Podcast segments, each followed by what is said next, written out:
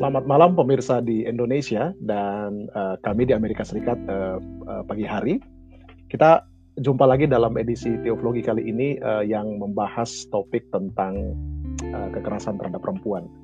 Uh, fakta menunjukkan bahwa uh, walaupun uh, sudah banyak lembaga uh, advokasi uh, untuk perempuan, termasuk anak, begitu ya di negara kita, uh, termasuk juga kesan saya gereja uh, aktif terlibat, tapi kasus-kasus uh, kekerasan kepada perempuan, khususnya kekerasan domestik, uh, masih saja terjadi. Nah, kita akan membahas topik ini karena uh, kesan kami ini panggilan penting uh, yang harus gereja dan kita sebagai orang-orang Kristen kerjakan uh, dalam membawa dan memberitakan Injil Tuhan. Bersama-sama dengan saya sudah ada rekan admin dari New York, uh, Bung Nindyo. Apa kabar? Halo, Selamat Bung. pagi, Bung Enes. Baik, baik, baik. Selamat pagi juga di Artmore. Iya, ini sudah hampir spring ya. Saya senang. Hampir, hampir spring. Iya, dan ada dua uh, admin tamu yang bersama-sama dengan kita saat ini juga. Yang pertama, uh, Janice. Hey Janice, how are you? I'm good. How are you? yeah, yeah, I'm I'm fine. Wah, internetnya jadi back to normal ya sekarang ini. Hopefully ya. Iya. Jenis, uh, Jenis adalah mahasiswa THM di St. John's uh, University di College of Film Minnesota. Yang kalau nggak salah juga sudah pernah sharing ya. Yang iya, dua minggu. Yes. Thank you Jenis. Dan ah kita juga kehadiran seorang admin tamu yang lain, Meliana atau Mei mahasiswi MDiv ya di iya. ST Amanat Agung. Thank you iya. uh, Mei dan uh, selamat malam di di Jakarta sekarang. Di Singkawang, Bang. Lagi oh di Singkawang, wah Kalimantan Barat, enak makanannya, wah keren itu. Banget. Harus coipan apa segala macam itu ya, enak enak itu, tidak pernah lupa saya. Thank you Meli, thank you. Iya, iya, dan dan ah yang terakhir uh, thank you KOB sudah mau berbagi dengan kami di Teologi. Selamat malam KOB. Malam Bung Ferdian, Jenny, ya. Mei, Mas Indio. Malam Kak. Nah, KOB ini yang menjadi uh, tamu kita untuk men-sharingkan uh, pengalaman pelayanannya adalah konselor di Women Crisis Center di uh, Pasundan di Bandung ya. Ya.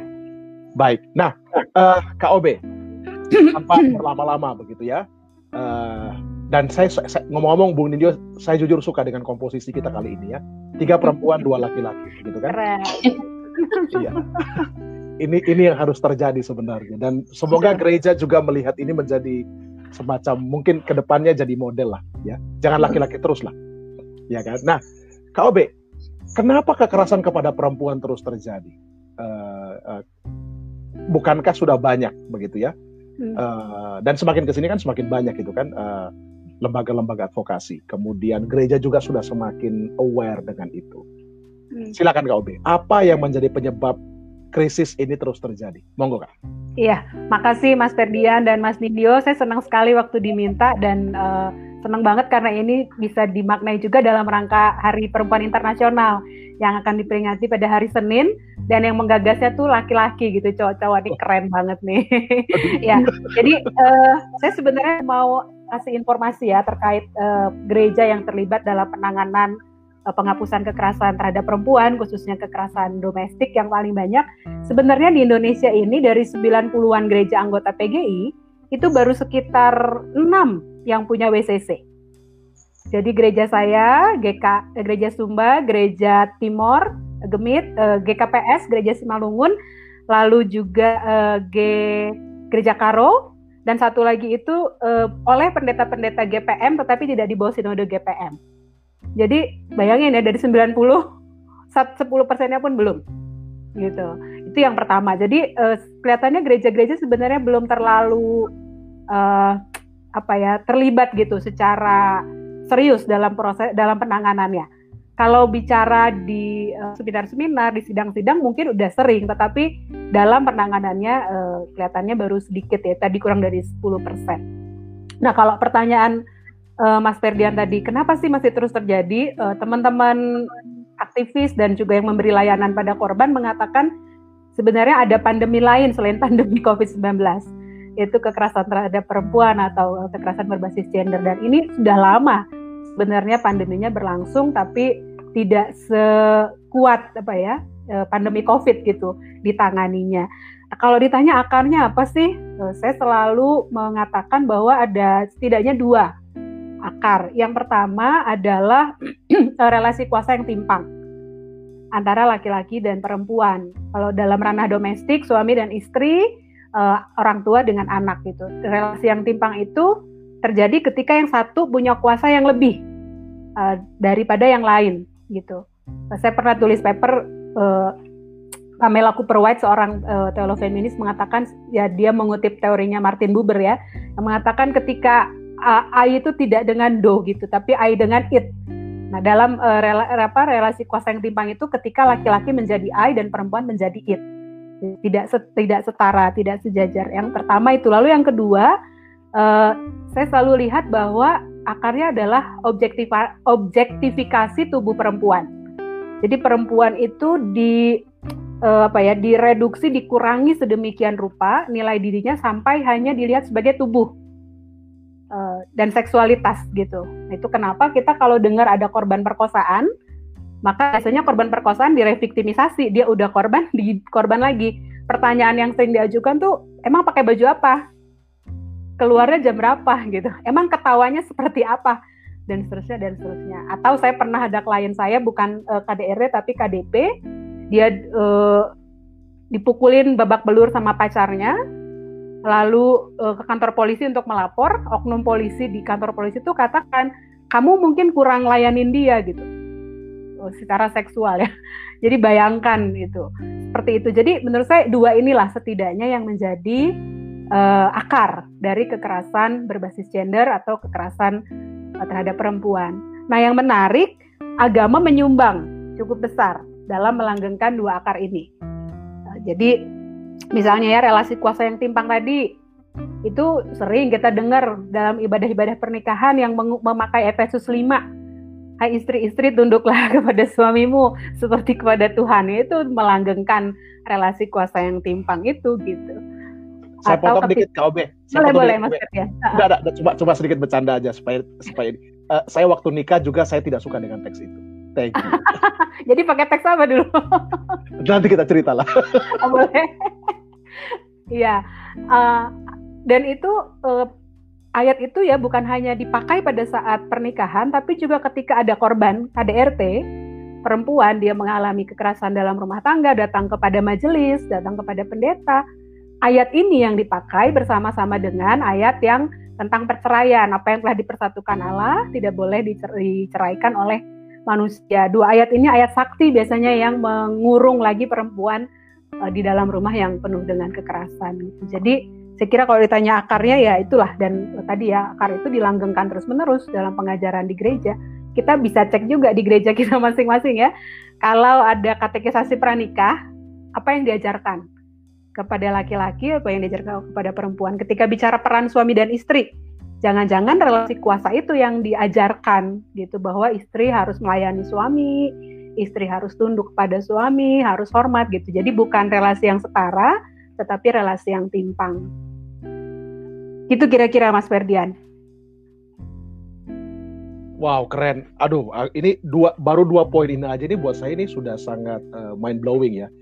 Karena hmm. sebenarnya ini bukan konsep yang muluk-muluk kan yang KOB jelaskan hmm. ini. Ini sesuatu yang sangat dekat dengan kita, bahkan kita lihat sehari-hari, mungkin juga kita lakukan tapi tidak disadari atau bahkan di perpetuating gitu, di, di diterus-teruskan gitu kan. Iya. Nah, tadi tadi saya tertarik dengan misalnya KOB sempat uh, jelaskan soal uh, bagaimana gereja uh, tadi sorry Kak, tadi uh, apa itu? Itu apa? Semacam uh, apakah atu uh, apa ke, uh, semacam MOU atau apa soal kekerasan kepada uh, domestik yang baru sembilan gereja tadi itu apa itu Kak namanya? Uh, jadi sembilan gereja ini punya WCC, punya Women Crisis Center, punya okay. lembaga layanan okay. untuk kekerasan berbasis gender eh, termasuk dalamnya dan banyakkan itu yang ditangani KDRT. Memang uh, kalau teman-teman lihat kemarin uh, Komnas Perempuan baru launching ya catatan tahunan 2021 itu masih tinggi. Setiap tahun memang paling tinggi adalah kekerasan uh, di ranah personal. Biasanya dibagi dua, ke kekerasan terhadap istri dan kekerasan dalam pacaran. Itu kalau saya uh, catat di catatan saya itu dari uh, kasus yang dihimpun tuh 79% kasus masih ranah personal. Dan yang paling besar itu KDRT, KTI atau kekerasan terhadap istri 40% dan kekerasan dalam pacaran 20%. Dengan macam-macam bentuknya ya. Kalau teman-teman mau cari tahu bentuk-bentuknya, definisinya bisa lihat Undang-Undang PKDRT, Undang-Undang Penghapusan Kekerasan dalam Rumah Tangga nomor 23 tahun 2004. Uh, kalau secara garis besar kan dibagi kekerasan fisik, psikis, uh, ekonomi dan seksual. Itu yang terjadi di dalam uh, apa ranah domestik ya ranah rumah tangga. Nah yang tiga itu sering sudah banyak dibicarakan fisik, psikis, ekonomi, penelantaran dan lain sebagainya sudah sering dibicarakan. Yang keempat ini jarang banget kekerasan seksual uh, secara khusus marital rape atau perkosaan dalam hubungan pernikahan. Tapi kalau mau uh, belajar bisa lihat di YouTube-nya Gereja Kristen Pasundan. Kami uh, WCC Pasundan Durebang punya acara namanya Serupa uh, seru-seru bareng Pasundan Durebang dan juga uh, Lembur Pasdur. Lembur itu bahasa Sunda artinya kampung Pasundan Durebang. Nah, melalui ini media-media ini kami mengedukasi masyarakat. Jadi uh, ada dua saya kira episode di YouTube itu kami bicara soal marital rape. Ini yang jarang sekali di apa namanya dibicarakan dan di center kami itu ada lima enam konselor, empat perempuan, dua laki-laki. Nah, yang dua ini sudah dilatih untuk mendampingi pelaku Kenapa penting pelaku juga didampingi supaya tidak terjadi keberulangan. Misalnya laki-laki e, melakukan kekerasan terhadap istrinya, lalu karena sangat e, membahayakan, ya, nyawa udah terancam, nggak bisa dimediasi dan sebagainya, cerai, si perempuan selamat kan. Tapi kalau si laki-laki tidak diintervensi, cara berpikir dia tidak dirubah, maka kalau dia menikah lagi akan berulang kekerasannya terjadi dan ada korban baru gitu. Itu kenapa penting kami mempunyai uh, konselor yang laki-laki. Oke, saya mau tanya satu lagi Kak Obe karena uh, hmm. ini kami teolog uh, beberapa ini, ini kan empat orang ini uh, bergulat bergulat dengan teologi. Tadi saya tertarik Kak hmm. Bilang soal uh, penggunaan teks firman Tuhan begitu ya, hmm. bahkan untuk perpetuating uh, violence kepada perempuan begitu. Ya. Nah, Kak Obe bisa elaborasi lebih jauh nggak begitu? uh, apa apa yang menjadi uh, akar masalah utama secara teologis yang membuat ayat-ayat seperti ini yang sering kali digunakan begitu karena uh, hmm. misalnya contoh di di Alkitab sendiri kan misalnya kejadian pasal 1 hmm. itu kan justru jelas bahwa perempuan pun dicipta segambar dan serupa dengan Allah misalnya hmm. Ya. Hmm. hmm. kenapa misalnya tidak kemudian itu yang ditegaskan oleh oleh misalnya uh, gereja begitu kan hmm. kira-kira bagaimana atau misalnya contoh lah ini karena kebetulan saya juga sedang ambil uh, feminist theology begitu ya. Hmm. Uh, keren, keren. Kalau misalnya bicara ya, kalau misalnya bicara gereja gereja Katolik misalnya, kan hmm. ada ada penekanan sosok Maria begitu kan yang hmm. yang menjadi ini, ini mungkin nanti Janice juga bisa bisa elaborasi lebih jauh ya. Yang sangat hmm. penting di situ kan. Uh, hmm. bahkan menjadi figur yang sentral juga gitu. Tapi kenapa kemudian juga kekerasan uh, apa ya terus terjadi termasuk kesan saya juga di di kalangan Katolik begitu kan hmm. uh, atau Protestan juga, tatkala ada simbol-simbol yang kuat, termasuk teks-teks juga yang kuat menekankan soal kesetaraan justru. Hmm. Mau nggak kamu? Ya, eh, keren ya. Senang saya banyak laki-laki yang belajar feminis. Uh, sebenarnya kalau di Indonesia tuh ada namanya aliansi laki-laki baru. Jadi uh, sekelompok laki-laki yang terus mengedukasi diri untuk menjadi laki-laki uh, yang setara, laki-laki yang feminis dan dalam tanda petik ya meracuni banyak laki-laki lain karena nggak cukup pendampingan korban. Sebentar, uh, saya suka tadi. Laki-laki yang feminis. Iya. Keren. Bukan. Laki-laki yang baru tadi, laki-laki dalam Kristus. Oh iya, keren. Berarti berarti teologis banget ya, Mas. Berarti pertobatan dan lahir baru KOB. Ini bicara soal laki-laki keren, feminis. Keren. Nah, ini keren. Saya baru lagi malah. Iya. uh, ya oke, okay, aku lanjut dulu ya. Jadi uh, tadi ya kalau pertanyaannya gimana sih kok bisa terus di, dilanjutkan ya diajar-ajarkan gitu. Nah kalau uh, dalam pengalaman saya, saya kira ada hubungannya dengan cara kita membaca Alkitab dan uh, mengajarkan apa isi Alkitab ya. Misalnya ya kita bisa cek di gereja masing-masing. Uh, ilmu apa sih yang kita pakai untuk membaca Alkitab? Kan tentu yang kita dapat ya dari pendeta kita, dari guru teologi kita dan seterusnya dan seterusnya. Dan uh, saya curiga itu kan di yang dipakai itu adalah cara pandang yang patriarkal. Ya, jadi eh, teks Alkitab itu didekati oleh atau dari pengalaman laki-laki dan bukan dari pengalaman perempuan. Kita tahu bahwa teksnya sendiri kan uh, dia lahir dalam konteks yang juga patriarkal gitu ya. Tetapi uh, konteks itu Alkitab dengan konteksnya itu ketika didialogkan dengan konteks kita juga uh, dari sisi konteks kitanya itu yang membaca, yang menafsirnya itu kan yang punya otoritas adalah laki-laki. Dan pengalaman perempuan tidak pernah diberi ruang dalam membaca dan menafsirkan Alkitab. Sehingga itulah kenapa menurut saya terus-menerus diajarkan gitu ya. Uh, saya pernah baca beberapa misalnya para bapak-bapak gereja gitu ya yang ya pasti Mas Nindyo nih yang makanannya sehari-hari gitu ya itu uh, itu kak Oh, Mas Per ya, bahwa perempuan itu gerbangnya neraka, misalnya gitu, tubuh perempuan itu pembawa dosa dan seterusnya dan seterusnya. Jadi itu jadi cara kita membaca Alkitab selama ini kita membacanya dari atau dengan memakai sudut pandang patriarki. Nah, sehingga uh, pengalaman perempuan yang menjadi korban kekerasan itu tidak bisa dilihat, tidak bisa ditemukan.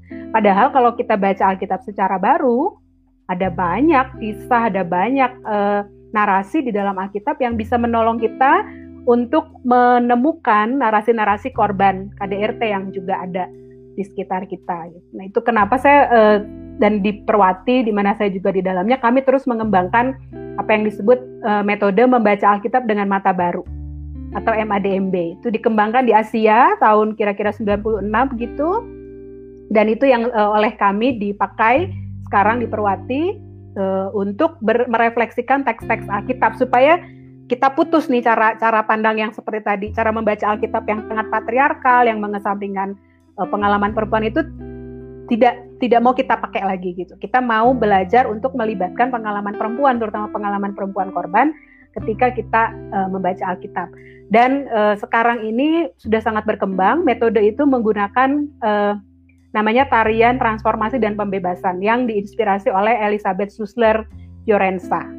Jadi uh, para teolog feminis Indonesia dan Asia yang uh, mengembangkan itu. Sudah ada modulnya, ada trainingnya sehingga gereja-gereja uh, sebenarnya pelan-pelan bisa mulai uh, merubah caranya membaca dan menafsirkan Alkitab dengan cara yang sangat patriarkal atau mungkin sangat barat gitu ya, sangat uh, zaman dulu banget yang selalu bicaranya soal surga, uh, keutamaan laki-laki dan lain sebagainya itu bisa di apa ya diajak ditantang lagi gitu ya, dikritisi gitu. Uh, tidak lagi selalu seperti itu. Nah, lalu yang berikutnya tadi ya, uh, Maria dan Hawa ini memang menarik tapi juga belum terlalu banyak orang yang nulis. Saya kira para teolog feminis Indonesia juga uh, belum terlalu serius menggeluti ini. Tapi Maria, kenapa tadi saya menyebutnya bersama-sama dengan Hawa? Karena kelihatannya cara berpikir tadi ya bahwa perempuan itu identik dengan tubuhnya, dengan seksualitasnya itu masih dipakai. Ketika bicara soal Hawa, dia seperti mendapat eh Maria dia seperti mendapat yang tempat yang lebih tinggi karena Betul. dia perawan. Betul. gitu karena dia bunda Yesus ya dia perawan dia sedangkan Hawa itu dia lebih rendah karena dia penggoda dia uh, membawa manusia jatuh ke dalam dosa gitu. Nah, uh, yang seperti ini. Jadi uh, dan kenapa masih begitu berpikir ya? Karena di belakang sini tadi perempuan itu jadi standar moral dari satu masyarakat. Baik, misalnya ya, saya nggak tahu nih di gereja teman-teman, kalau ada perempuan muda hamil di luar pernikahan, biasanya keluarga siapa yang paling banyak dibully? Misalnya sama-sama ya, hamilnya nih sama anggota jemaat juga, yang laki anggota jemaat, yang perempuan anggota jemaat biasanya yang paling banyak dibully, paling banyak ngomongin yang perempuan. Karena yang laki-laki itu dibilang emang laki-laki begitu. Ini terlepas dari kalau kita bicara uh, relasi seksualnya konsen nggak gitu ya, persetujuan nggak atau sebenarnya dia korban kekerasan dalam pacaran, pemaksaan hubungan seksual misalnya. Tapi orang nggak lihat itu gitu. Pasti si perempuan dicap gampangan, dicap gatel dalam tanda petik ya, gitu. Meskipun misalnya uh, kalau dia korban KDP itu tentu masalah. Tapi kalau dia misalnya sangat me, apa ya, dia uh, menerima seksualitasnya, dia uh, merayakan seksualitasnya, dia menikmati seksualitasnya di luar pernikahan, itu tetap yang laki-laki itu mendapat excuse. Yang perempuan itu enggak gitu karena dia dianggap sebagai penjaga moralnya komunitas, penjaga moralnya keluarga, penjaga moralnya gereja gitu. Itu tadi ya. Jadi kalau perawan itu nilainya lebih tinggi daripada yang nggak perawan dan seterusnya dan seterusnya. Dan itu kan ngeri yang seperti itu kalau di gereja masih terus di ya apa ya diagung-agungkan juga gitu ya. Aku kalau udah ngomong pasti panjang, jadi harus dikat, Mas. Loh, nah, enggak apa-apa. Eh, kalau silakan, monggo, teruskan. Masih banyak waktu. Monggo. Iya, Kalau iya, misalnya iya. ber- ada bertambahkan silakan. Iya, tapi aku pikir sampai situ dulu. Kalau ada pertanyaan lain, Ah, atau saya teman-teman mau menambahkan, ya silakan Mas Nidyo. Ya. Terima kasih Kak. Ini ini sangat penting eh, dari yang dikatakan oleh Kak Obi dan nanti juga saya menanggapi apa yang tadi dikatakan oleh Bung Ferdian. Eh, mohon maaf Jenis dengan Mei, ini bukan kami yang mendominasi. Eh, jadi mohon ampunannya. Sehabis ini kalianlah yang mengata-ngatai kami nggak apa-apa. Em, eh, apa namanya? Ada ada beberapa hal yang yang Kak Kak OB katakan tadi juga sangat penting menurut saya karena relasi yang timpang dari laki-laki dan perempuan katakanlah mereka itu konsensus. Tetapi dalam struktur yang tidak seimbang di masyarakat ketika dampak itu terjadi eh, pasti yang kena getahnya yang kena eh, eh, apa pa- pa- pemandangan pandangan yang jelek yang dibully itu adalah eh, perempuan dengan keluarganya bagi saya itu sudah kekerasan menurut saya. Begitu. Itu sudah relasi yang tidak setimpang. Makanya uh, laki-laki pun harus mawas di sini bahwa bisa terjadi dalam struktur masyarakat di Indonesia pun uh, seksualitas itu bisa bisa memperpetuate uh, kekerasan. Itu yang pertama dan yang kedua kepada Cak Ferdian saya menggarisbawahi juga bahwa bapak-bapak gereja kita kan juga begitu Agustinus katakanlah Uh, itu kan mengatakan perempuan um, menjadi penuh sebagai gambar Allah ketika ia bergabung dengan laki-laki, ketika ia dipersatukan dengan laki-laki. Itu berarti identitas perempuan itu belum penuh kalau dia belum menikah. Jadi selalu dikaitkannya dengan pernikahan, dengan relasinya dengan uh, laki-laki. Thomas Aquinas bahkan uh, mengatakan bahwa female itu misbegotten male. Jadi yang salah dilahirkan.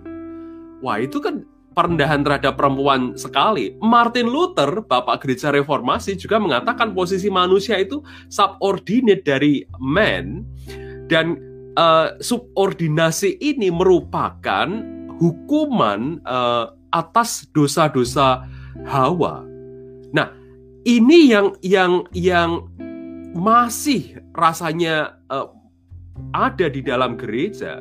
Dan eh, kita tahu eh, walaupun tidak sadar kita kita eh, di gereja itu tidak pernah mengungkapkan itu tetapi struktur eh, teologis yang seperti ini jangan-jangan memang masih ada dan itu kan biasanya juga eh, kita tahu walaupun tadi Cak Per mengatakan kejadian pasal 1 manusia diciptakan segambar dan setara laki-laki dan perempuan. Tetapi di dalam ayat pernikahan selain Efesus itu kan kejadian pasal 2 Cak Per. Gitu kan. Tapi kejadian pasal 2 itu kalau kita baca baik-baik itu kan juga patriarki. Seorang laki-laki akan meninggalkan ayahnya dan ibunya dan bersatu dengan istrinya gitu. Itu kalau tidak dibaca dengan hati-hati, ini bisa ini ini subjeknya laki-laki yang memilih perempuan, perempuannya pasif. Gitu. Maka mereka akan menjadi satu daging. Yang keduanya eh, tidak lagi menjadi dua tetapi satu, begitu. Nah, eh, dalam hal ini memang pembacaan Alkitab itu perlu hati-hati dan saya menyambut dengan gembira apa yang uh, dilakukan oleh teolog-teolog Indonesia, perempuan-perempuan teolog untuk membuka kembali, uh, menyadarkan pembacaan-pembacaan yang seperti ini. Nah, memang pertanyaan saya memang di mana resources yang seperti ini tuh bisa diakses kak oleh uh, pendeta-pendeta laki-laki yang di Indonesia juga, termasuk juga kami. Hmm, iya. Eh sebenarnya Perwati sekarang sedang mau, jadi kami udah punya modulnya, kita juga punya jurnal Sofia yang eh, topik-topiknya kira-kira seputar ini. Eh selama ini buku-buku juga terbitan. Selama ini memang kita fisik gitu diterbitkannya. Nah, mudah-mudahan tahun ini eh, bisa kayak jurnal Sofia bisa dibuat online. Eh, gitu atau modulnya pun bisa kita taruh di websitenya Perwati gitu jadi bisa diakses oleh uh, lebih banyak orang. Atau kalau misalnya gereja-gereja mau bisa undang Perwati karena kita udah punya trainer-trainer. Uh, kita ada program namanya Training of Motivator Gender Justice. Jadi uh, tidak harus jadi trainer lagi ya kan ada TOT-nya tapi ini namanya Tom biasanya kami sebut uh, itu untuk menolong teman-teman tadi punya kesadaran ada beberapa level gitu sampai pada kalau ada korban di jemaatnya dia harus ngapain gitu tanpa uh, belajar konseling atau uh, tanpa dia psikolog dia bukan orang kesehatan dan sebagainya tapi dia minimal punya sensitivitas dan punya informasi akses kalau ada korban dari pertolongannya ke mana gitu. Nah uh, jadi catatan aku juga supaya dipercepat nih uh, resource-resource-nya sumber-sumbernya uh, online supaya bisa diakses sama lebih banyak orang. Makasih Mas Indio. Sebelum Terima kasih Kak Obe. Sebelum Jaris dan Mei ya, aku, Mei ya, aku mau tekankan hal penting tadi yang dikatakan Kak Obe. Yang pertama, pemirsa ingat bahwa kekerasan seksual, kadang-kadang begini Kak Obe, banyak orang berpikir bahwa masalah seksualitas itu pertama-tama soal nafsu. Iya kan? Ini ini dan saya pikir tadi yang juga Bung NS katakan ini penting. Ini soal power imbalance, ini soal power. Jadi sadarlah, tobatlah, hai manusia berdosa gitu kan. Nomor dua, nomor dua saya pikir yang juga penting tadi, uh, tadi KOB sudah tekankan juga uh, mungkin secara implisit patriarki ini bukan sekedar soal laki-laki, tapi ini soal culture Artinya KOB boleh nggak saya bilang bahwa perempuan pun jangan-jangan, walaupun dia perempuan, itu juga masih punya mindset patriarki. Karena patriarki ini sendiri bukan soal saya laki hanya laki-laki belaka. Boleh nggak saya bilang begitu kamu? Ya, uh, betul banget itu Mas Per. Jadi uh, kita sering bilang kita semua nih anak kandungnya patriarki. Nah mereka yang udah tercerahkan di anak durhaka. atau sambil ngecas ya. Iya. Jadi kan kita kayak ikan tuh kita semua di dalam kolam yang sama gitu. Nah, ketika kita terserahkan, kita mau jadi laki-laki baru tadi di dalam Kristus ya, itu sebenarnya kita anak durhaka terhadap patriarki, tapi justru kita harus durhaka terhadap patriarki menurutku. Sorry, Mbak Jenny sama Mbak Meli, monggo. Silakan, silakan. Jenny, Meli. Oh, apa Um, ya, makasih ya Kak Obe buat uh, sharingnya uh, satu tanggapan aja sih kan emang uh, apa aku Katolik ya. Jadi memang yang tadi Mas Ferdian ngomongin soal Mary, um, memang itu bisa di apa ya istilahnya kayak the flip side of that theology is that people always say, oh ya laki-laki itu Kristus, perempuan tuh Maria. Jadi kalau di Katolik itu uh, patriarki mungkin lebih dilihat secara struktural juga gitu sangat jelas jadi misalnya tidak boleh jadi ha, tidak hanya boleh menjadi pastor tapi juga dalam um, masalah pemimpin kalau misalnya dilihat dari um, apa leadership structure ya kebanyakan memang udah laki-laki dan selibat lagi. Jadi jadi itu deskripsi apa diskriminasinya ada dua tingkat gender dan juga vocation masalah selibat atau nikah gitu ya. Um, saya juga mau nanya sih, apa um, ini kan sebagai perempuan yang belajar teologi nih, mungkin salah satu diskriminasi gender itu juga bisa dilihat dari masalah intelektual ya. Kan kalau laki-laki itu selalu dikaitkan dengan mempunyai akal kayak men always have you know like a reason. Sedangkan kalau perempuan itu irrational. Jadinya kayaknya lebih di bawah kalau laki-laki pemikir, kalau perempuan perasa katanya jadi mungkin um, ya kurang bisa. Pokoknya kalau yang mikir-mikir gitu mungkin kayak perempuan kurang bisa gitu kan ya. Istilah jahatnya gitu. Kira-kira um, ada nggak sih kayak distribusi sebagai itu misalnya masalah agensi gitu? Kayak kalau korban perempuan misalnya apa menjadi korban itu kayak disalahkannya juga. Oh mungkin ya memang dia itu nggak bisa mikir gitu. Kau Uh, iya, aku pikir uh, kita tahu ya bahwa ada stereotip uh, yang diikatkan pada laki-laki dan perempuan. Dan itu dari mana sih gitu ya? Kalau kita cari tahu ini sebenarnya dari mana sih gitu ya sumbernya nih uh, stereotip-stereotip ini? Karena misalnya kalau di kita cari ya uh, di apa cerita-cerita lokal gitu, sebenarnya perempuan-perempuan tuh kuat kan? Perempuan-perempuan tuh cerdas. Bisa aku tinggal di Bandung ya, kalau kita dengar cerita Tangkuban Perahu gitu itu karena perempuan ini cerdas, dia uh, terbebas gitu dari uh, tindak kekerasan yang mau dia dapat. Atau mungkin di tempat teman-teman juga ada ya, uh, bagaimana dalam dongeng-dongeng misalnya perempuan itu sebenarnya cerdas juga. Jadi aku pikir itu uh, juga salah satu cara ya budaya patriarki itu terus menerus me, melanggengkan tadi objektivitas perempuan. Jadi dia tuh objek, laki-laki itu subjek. Nah, misalnya tadi ya stereotip itu bahkan terus di di apa ya diajarkan mulai dalam keluarga. Misalnya nih, saya selalu tanya kalau uh, pimpin PA ibu-ibu, apa yang ibu-ibu ajar? Atau katakan kepada anak laki-lakinya, ketika anak laki-lakinya nangis, Nah, siapa yang punya Mas Ferdin udah punya anak belum? Biasanya apa yang dibilang? Dua. Kalau saya Apa? anaknya laki-laki saya nangis, ya biarin nangis, gak apa-apa. Oh, itu udah udah laki-laki baru dalam Kristus. Oh, amin. Kalau yang belum baru, bahkan perempuan yang an- ibu biasanya yang memaharahi anaknya, itu saya sering banget dengar, jangan nangis kayak perempuan. Jadi seakan-akan air mata itu cuma punya perempuan. Hmm. Padahal air mata itu kan punya laki-laki juga gitu. Jadi eh, stereotip itu oh, di mana-mana lah di gereja juga diajarin. Misalnya ya ketika eh, di sekolah minggu jangan-jangan anak-anak laki-laki kita diajarin kamu tuh kuat. Kamu tuh laki-laki nggak boleh nangis karena kamu kuat. Yang nangis itu perempuan karena perempuan lemah. Padahal nggak selalu gitu kan. Kita tahu manusia itu sangat beragam. Dari ujung sini sampai ujung sini. Misalnya saya, saya itu eh, kalau urusan-urusan listrik di rumah saya yang urus.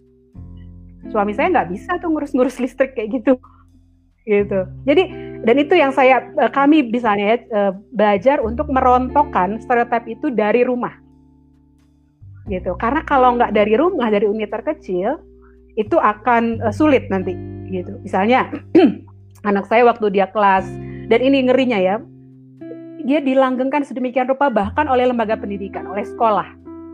Uh, anak saya waktu kelas 3, kira-kira 3 SD, gurunya perempuan, lalu ada pemilihan ketua kelas di sekolahnya. Karena di rumah dia lihat mamahnya pemimpin, uh, relasi kami setara gitu ya dengan suami dan sebagainya, dia terinspirasi, dia mau jadi ketua kelas. Lalu dia bilang kepada gurunya, Mem, aku mau jadi ketua kelas. Lalu memnya bilang, oh nggak bisa, kamu perempuan. Waduh. ketua kelas itu harus laki-laki. Nah dia pulang, dia cerita ke saya, Mami katanya nggak bisa perempuan jadi ketua kelas. Saya bilang, tanya sama Mem, kenapa perempuan nggak bisa jadi ketua kelas? Besoknya lagi dia ke sekolah, dia tanya. Terus Memnya bilang, karena perempuan itu nggak bisa mengkoordinir teman-temannya. Saya bilang, bilang sama Mem, aku bisa koordinir teman-teman.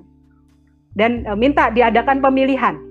Jadi semua boleh, laki-laki perempuan boleh mengajukan diri jadi ketua kelas lalu teman-teman pilih disampaikan gitu akhirnya dilakukan pemilihan memang dia nggak terpilih jadi ketua kelas anak saya tapi itu nggak apa-apa buat saya itu udah satu kemenangan gitu. Ketika dia sadar oh saya perempuan tapi saya bisa meminta hak saya. Jadi ketua kelas itu bukan hak istimewa laki-laki. Jadi ketua kelas itu haknya semua anak yang di dalam kelas itu. Tinggal siapa yang mau pilih gitu. Jadi stereotip itu dilekatkan begitu rupa dan itu tadi ya termasuk lembaga agama, lembaga pendidikan semua melanggengkan stereotip itu. Nah, kayak saya senang Mas Per kalau anaknya nangis laki-laki ya nangis aja nggak apa-apa bahkan harus dipeluk harus dikonfirmasi perasaan dia harus ditanya. Apa yang membuatmu nangis. Di rumah Suami kami saya tuh- oh, sorry. Go Oh ahead. ya suami saya tuh cengeng banget. Kalau kita nonton film nih dia tuh suka nangis bombay gitu. Dan itu nggak apa-apa. Kan kita sering kali gitu ya. Hmm. apa namanya? Tubuh kita nih kita deny gitu. Kita denial. Padahal kan Tuhan udah ciptakan air mata itu bagus ya. Bukan cuma mencuci mata katanya air mata juga mencuci jiwa. Tapi laki-laki dilarang eh, memiliki atau mendapatkan keuntungan dari apa yang Allah ciptakan itu Hmm. Nah, teman saya dulu pernah berkelakar katanya kenapa coba laki-laki itu banyak yang gendut perutnya karena dilarang nangis jadi air matanya semua tertampung di situ Oh. kan.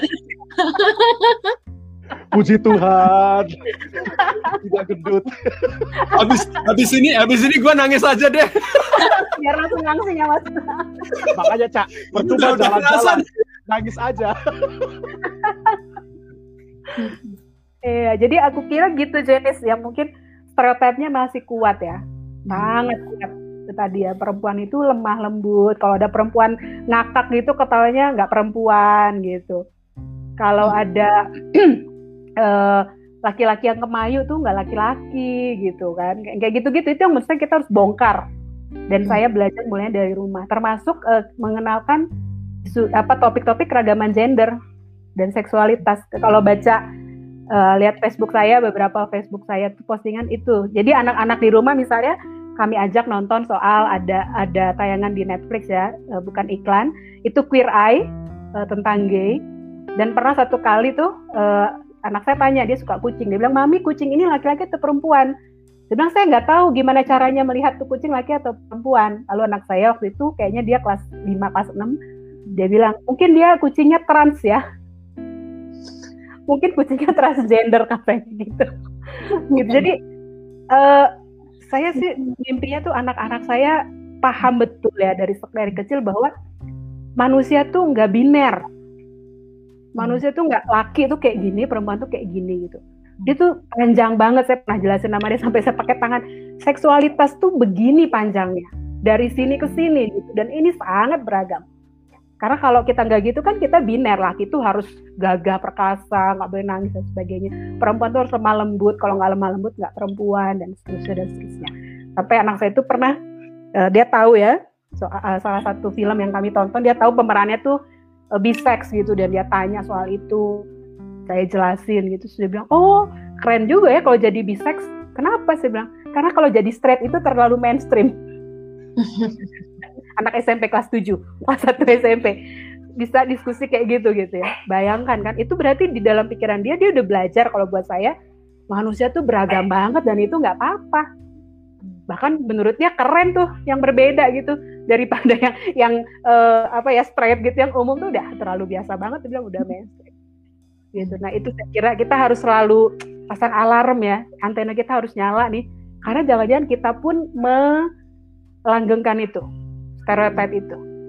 Tadi misalnya ketika kita punya anak anak kita eh, laki-laki uh, terus dia nangis jangan-jangan kita tanpa sadar karena udah dimasukin nih ke dalam alam berpikir kita. Nggak boleh nangis. Atau perempuan kita senangnya naik-naik pohon. Anak perempuan kok naik-naik pohon gitu? Atau suka naik di atap gitu anak perempuan kok naik-naik di atap? Itu kita mungkin nggak sadar jangan-jangan tadi ya karena belum kita semua anak kandungnya patriarki cuma hmm. beberapa yang sedang belajar jadi durhaka kayak saya kayak Mas Ferdian gitu ya. Mas India juga anak saya KOB uh, waktu kecil itu kan saya waktu kecil dilarang main boneka gitu ya harusnya main ah, senjata senjata ah, iya, nah iya, iya. anak saya yang cowok itu waktu kecil tuh suka boneka gitu dan uh. kami bahkan kami beliin gitu kami beli oh, gitu. dan dan dia tidur dengan boneka begitu dia hmm. tidur dengan boneka dan bahkan dan yang menarik di rumah itu sekarang itu dia suka bantu mamanya misalnya buka tempe hmm. uh, bantu nyapu nah anak saya yang cewek malah kebalikannya gitu dia sukanya itu kayak kasih konsep gitu yeah. ya biarin keren, gitu loh biarin. ya uh, itu juga ternyata katanya ya cara mendidik yang seperti itu itu bisa menyumbang pada kecenderungan laki-laki menjadi pelaku kekerasan karena hmm. dari kecil uh, afeksinya itu ditutup gitu ketika dia mau mengekspresikan kasih sayang dia mau mengekspresikan kelembutan dengan cara main boneka atau masak-masakan itu kan dilarang.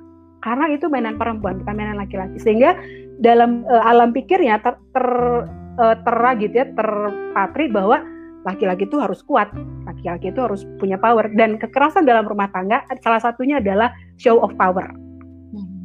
Dan ketika dia nggak nggak bisa, me, dia nggak nggak terbiasa, nggak belajar untuk mendiskusikan, mendialogkan segala-galanya, dia pakai power. Dan power itu tentu uh, kekerasan. Jadi mudah-mudahan nih dengan begitu ya, kalau anak kita laki-laki boleh main uh, boneka, kalau dia nangis ya boleh nangis nggak apa-apa. Dia belajar untuk menghargai perasaan dia dan saya kira mereka jadi orang-orang yang jauh lebih lembut dan nggak nggak akan suka pada kekerasan. Iya KOB apa dulu dulu belajar di sini dibilangnya itu ya toxic masculinity ya. Um, sa apa uh, aku mau ini sih tanya sebelum apa da, uh, Mei um, menjawab ini. Uh, kalau dari KOB kan tadi bilang kalau di Indonesia kan kalau mungkin melihat cerita-cerita rakyat gitu kan perempuan tuh kan pinter-pinter kan. Misalnya juga dari mungkin ya figur RA Kartini gitu kan. Sepertinya ada woman empowerment lah ya. Aku nanya nih ada nggak sih faktor dari luar gitu yang membentuk um, gender ideology di Indonesia yang kayaknya malah menjadi lebih parah daripada state sebelumnya gitu adakah faktor misalnya kolonisasi atau dari segala macam gitu?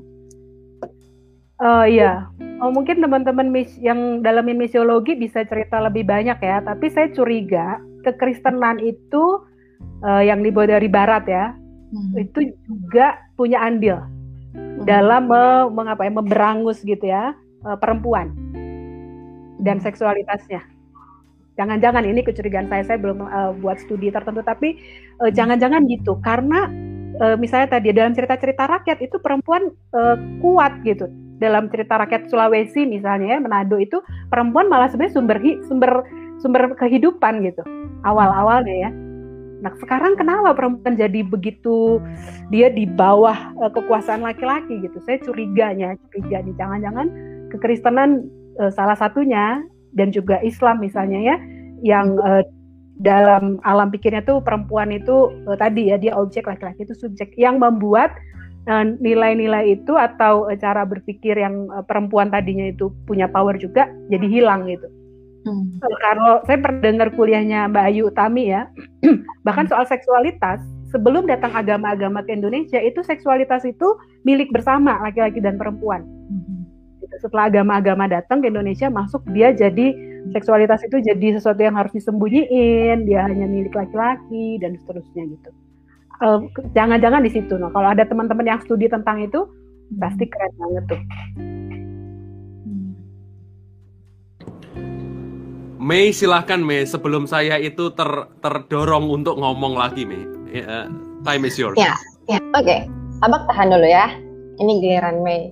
Um, Kak Obe Mei truly appreciate. Jadi um, ini tuh benar-benar ada di depan matanya Mei gitu. Mei sekarang ada di Singkawang, pelayanan di sini satu tahun. Terus ini adalah bulan yang keenam.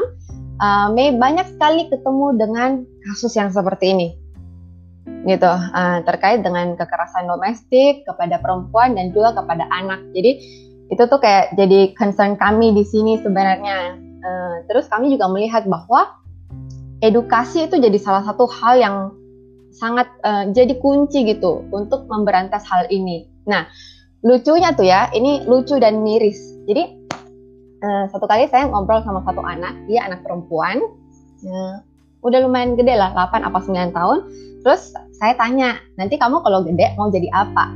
Kamu uh, kamu mau kuliah apa gitu? Maksudnya dia kepikirannya apa kan biasanya anak-anak usia begitu kalau di kota itu kan sudah sudah bisa nih, aku mau jadi dokter, aku mau jadi guru. Gak ada. Jawabannya itu gak ada. Aku gak mau sekolah sebenarnya. Jadi dia anak cewek, terus dia bilang aku gak mau sekolah. Kenapa kamu gak mau sekolah? E, karena Popo, e, maksudnya itu nenek dia, itu bilang gini, cewek tuh gak perlu sekolah. Cowok gak, cewek tuh gak perlu sekolah tinggi-tinggi. Yang sekolah tuh cowok. Nah, yang lucunya adalah karena anak cowok di sini juga udah sekolah mereka lebih suka cepat-cepat uh, buat kerja gitu. Masuk ke dalam lapangan kerja sekalipun mereka masih di dalam usia yang yang sangat muda. Nah terus um, jadi gitu ya kembali kepada yang tadi kalau edukasi itu penting tapi anak-anak kemudian tidak mau diedukasi karena memang tidak punya dorongan untuk menjadi orang yang teredukasi berarti itu lingkaran ini kan bakal bakal tetap ada di situ. Nah terus kemudian saya saya akhirnya melihat, mengamati. Jadi seperti apa sih anak-anak yang kayak begini? Nah, saya banyak lihat dari orang tua. Kecenderungan yang yang sangat sangat-sangat melekat itu adalah gaya berpakaian sebenarnya. Jadi kan uh, kayak yang tadi Kak Ope bilang bahwa um, objektifikasi tubuh itu benar-benar seperti itu Kak. Jadi perempuan tuh jadi objek yang dengan sangat bangga mempresentasikan, menyajikan, menyediakan tubuhnya untuk dilihat orang, gitu.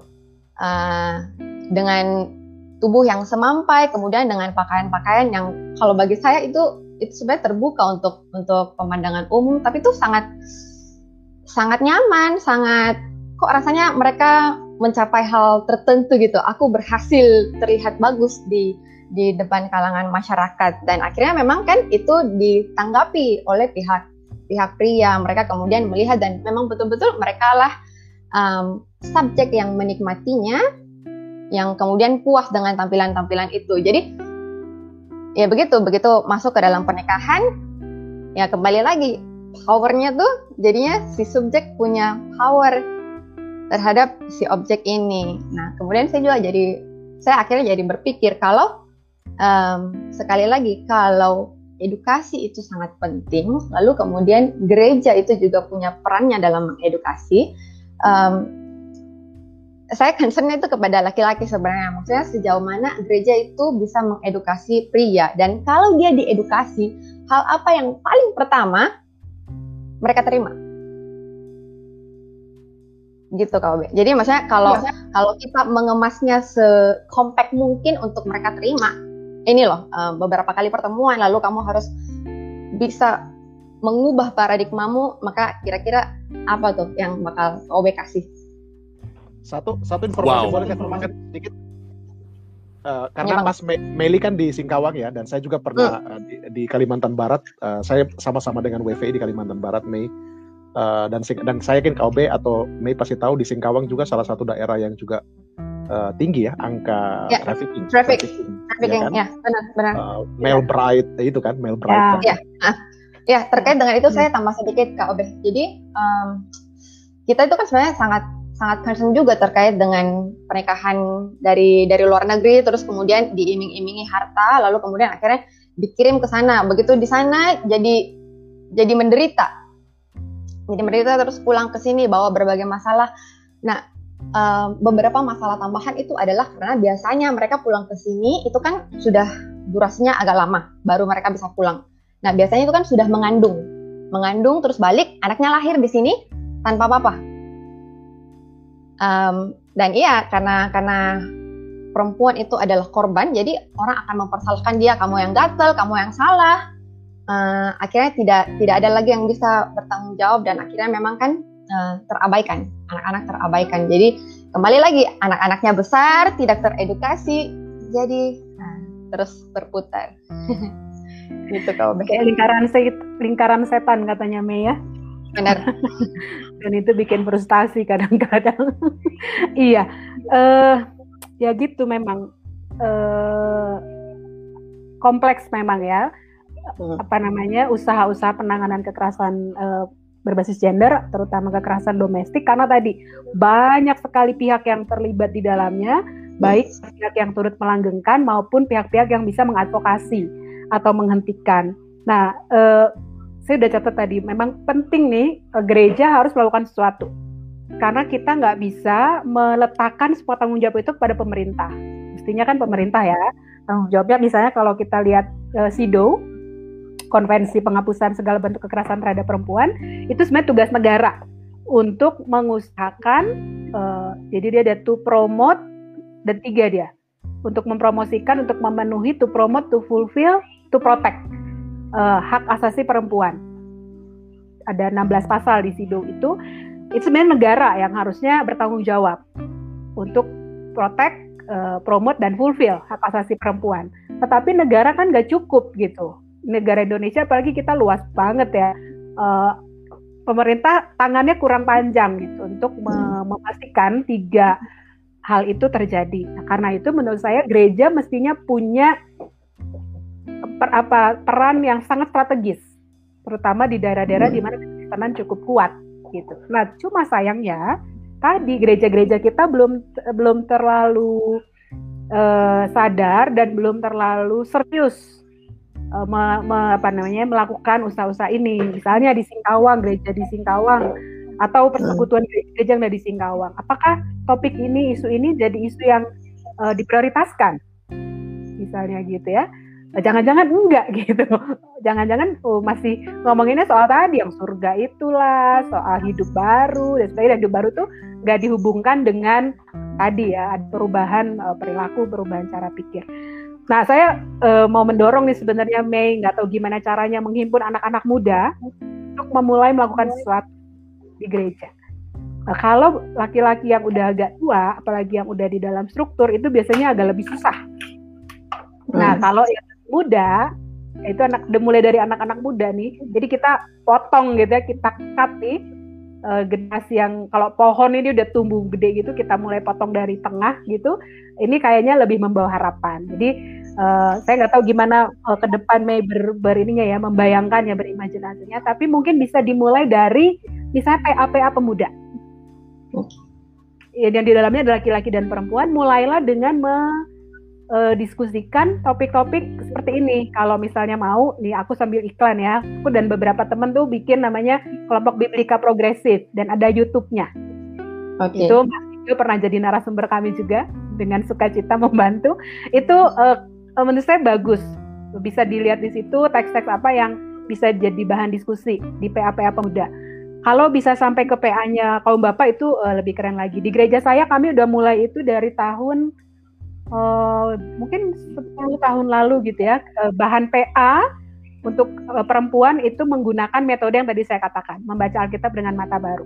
Nah, sebelum hmm. uh, bahan PA itu dibuat, para penulisnya di training dulu kalau tidak salah 2-3 tahun ada training gitu berkelanjutan setelah kita tahu bahwa oh dia udah punya pandangan yang lebih bagus nih baru dia boleh nulis gitu karena kalau enggak yang akan ditulis ya begitu lagi sorga lagi sorga lagi gitu ya. Padahal yang dihadapin tiap hari neraka gitu di rumahnya.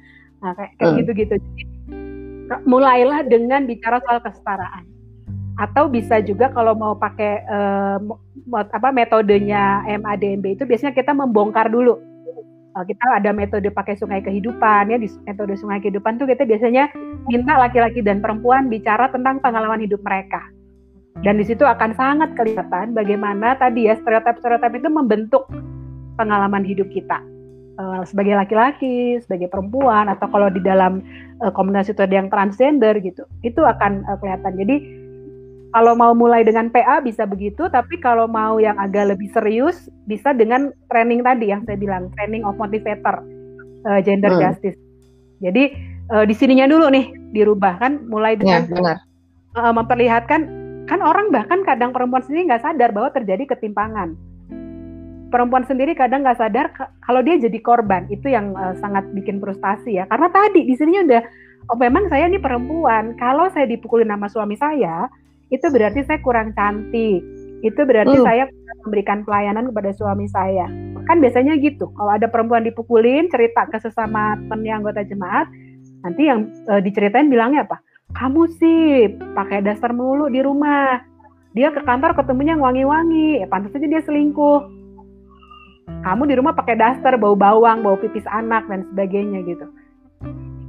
Jadi e, ya kayak gitu-gitu. Jadi harus diajak untuk sadar dulu nih bahwa ada yang salah sama komunitas kita, ada yang salah sama cara berelasi kita. Atau kalau mau yang lebih smooth lagi, bisa pakai uh, hari-hari tertentu, misalnya Women International Women's Day yang kayak besok ini untuk uh, bikin tata apa ibadah khusus atau uh, uh, bisa pakai 16 hari kampanye pada bulan November ya, 25 November sampai 10 Desember.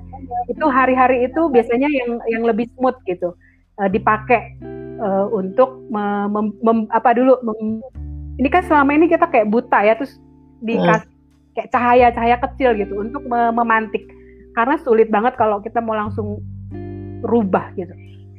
Nah, hmm. itu pun kami misalnya di gereja saya mulainya itu tahun 2005, sekarang 2021.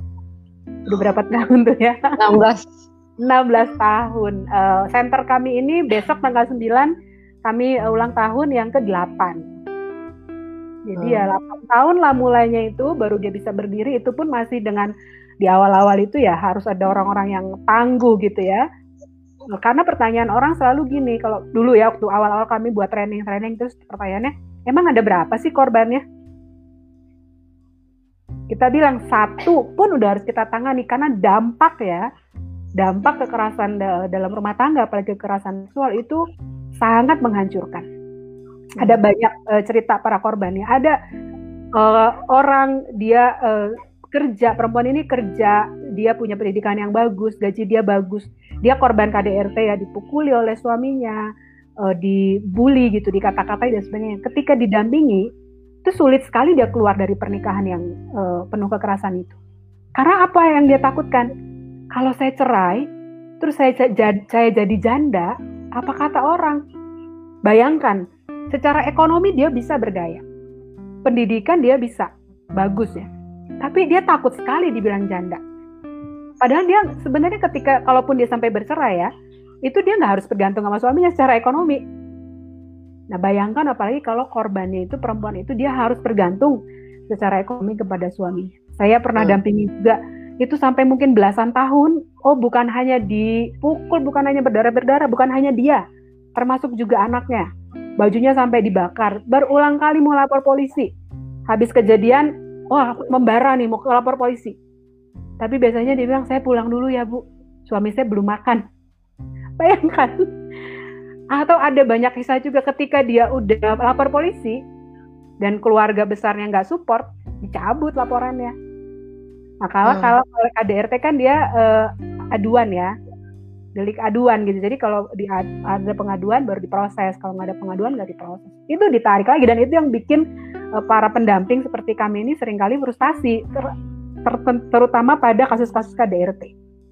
Karena ketergantungan korban pada pelaku itu sangat besar gitu. Jadi uh, bisa mulai dari situ, misalnya PA-PA tentang uh, kekerasan uh, terhadap perempuan ya. Dan dengan saya selalu ya uh, ketika khotbah, ketika PA, ketika saya bikin liturgi, saya selalu menghadirkan narasi-narasi itu. Dan itu kan nggak harus kita uh, dengar sendiri, bisa searching. Begitu kita ketik ya di uh, media online, itu banyak banget kasus.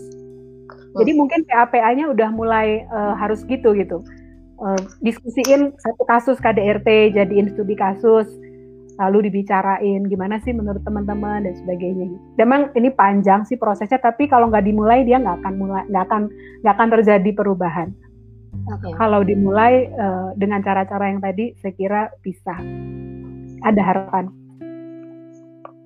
Nah, Mei senang nah, tuh KOB karena uh, KOB kan mention tentang uh, bikin uh, ajar mereka mengedukasi. Nah, Mei juga sekarang kan lagi lagi susun satu bahan lesson plan buat hmm. anak-anak. Hmm. Jadi hmm. memang uh, yang kami buat itu juga mau mention ke sana. Jadi kalau ada materi-materi yang terkait dengan uh, isu-isu uh, sosial yang berkembang itu uh, sekalipun mungkin inti teksnya kan bukan bukan ke sana, hmm. tapi anak-anak uh, tuh perlu dididik hmm, ya. supaya mereka juga bisa paham konsep itu. Nah, Um, Mei sangat tertarik dengan ketergantungan korban kepada pelaku. Hmm. Statement itu. Uh, Mei tadi kepikiran yang tentang kekerasan dalam masa pacaran itu. Hmm.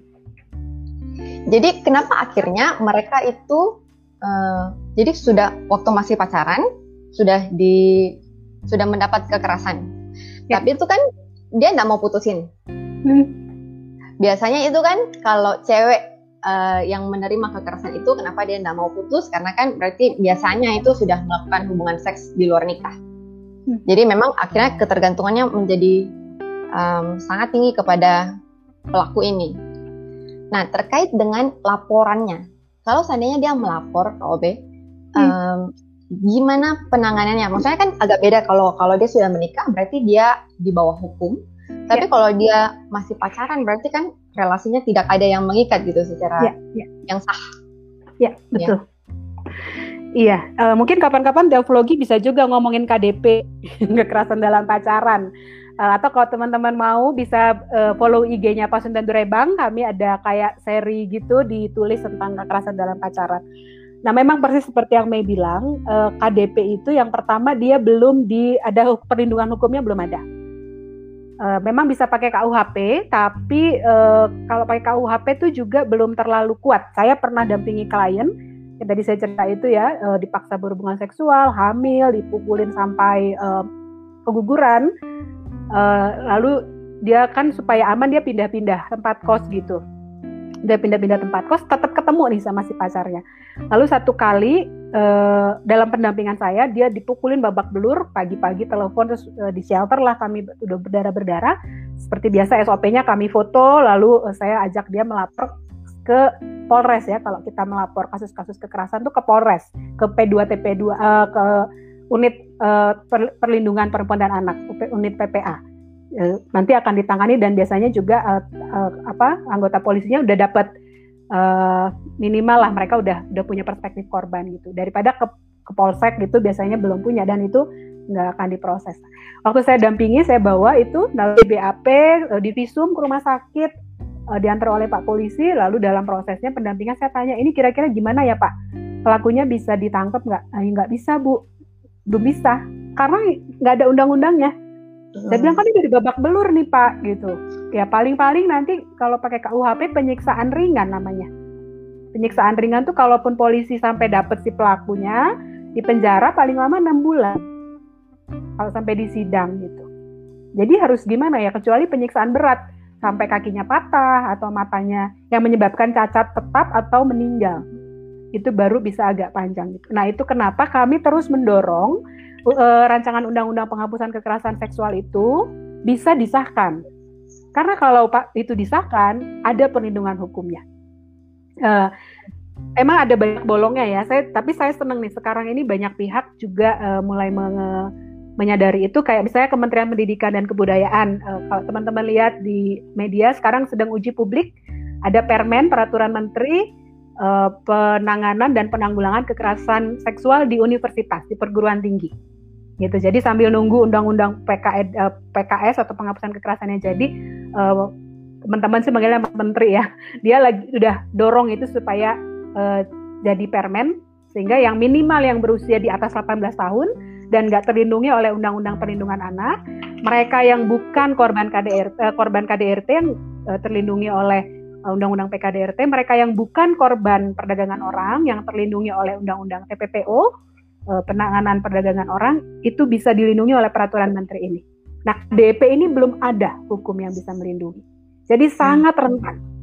Nah, makanya saya selalu dorong teman-teman muda perempuan itu punya otoritas otoritas terhadap tubuhnya. Nah, dan itu jajannya dari kecil kan, gitu. Karena uh, salah satu kasus yang banyak banget di Eh, KDP itu pemaksaan hubungan seksual, bukan karena konsen.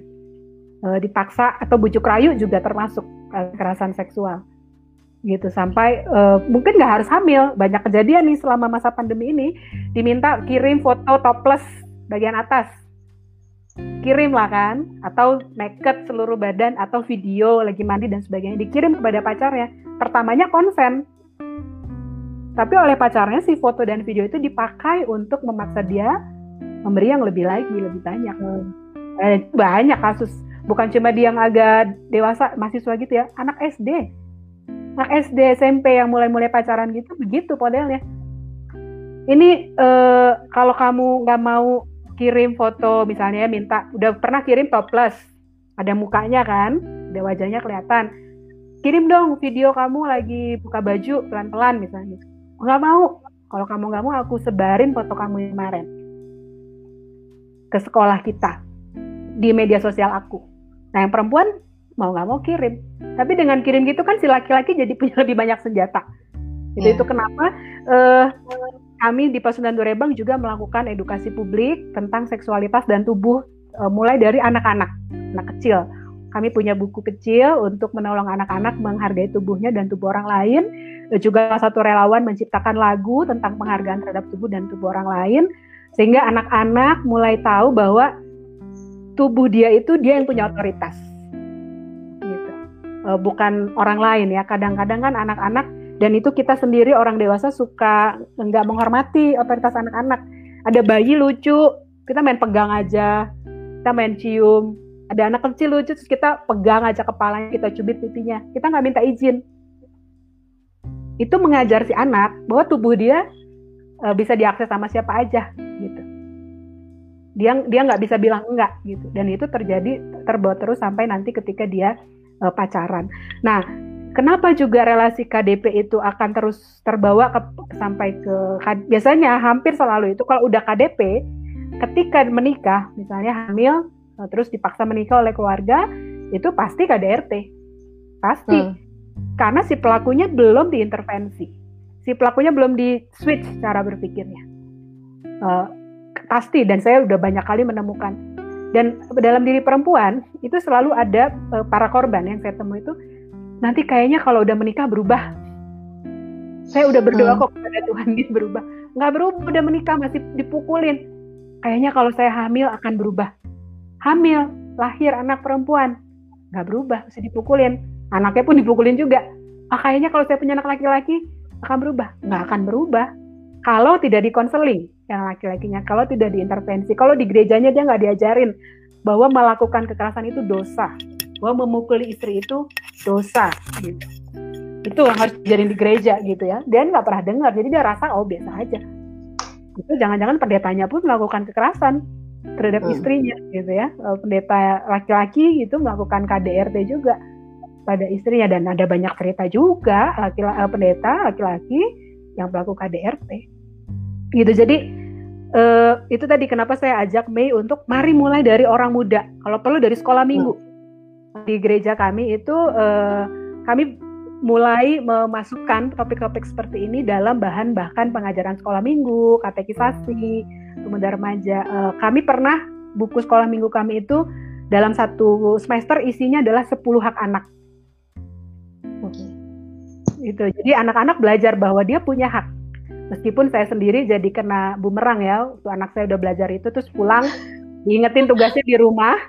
Uh, ini ayo siapa bagian cuci piring? Mami kami udah belajar bahwa hak anak itu bermain. Jadi jangan dilarang untuk bermain. Saya bilang, wah ini kena nih padahal saya yang nulis tuh bahannya sama teman-teman gitu. Tapi nggak apa-apa.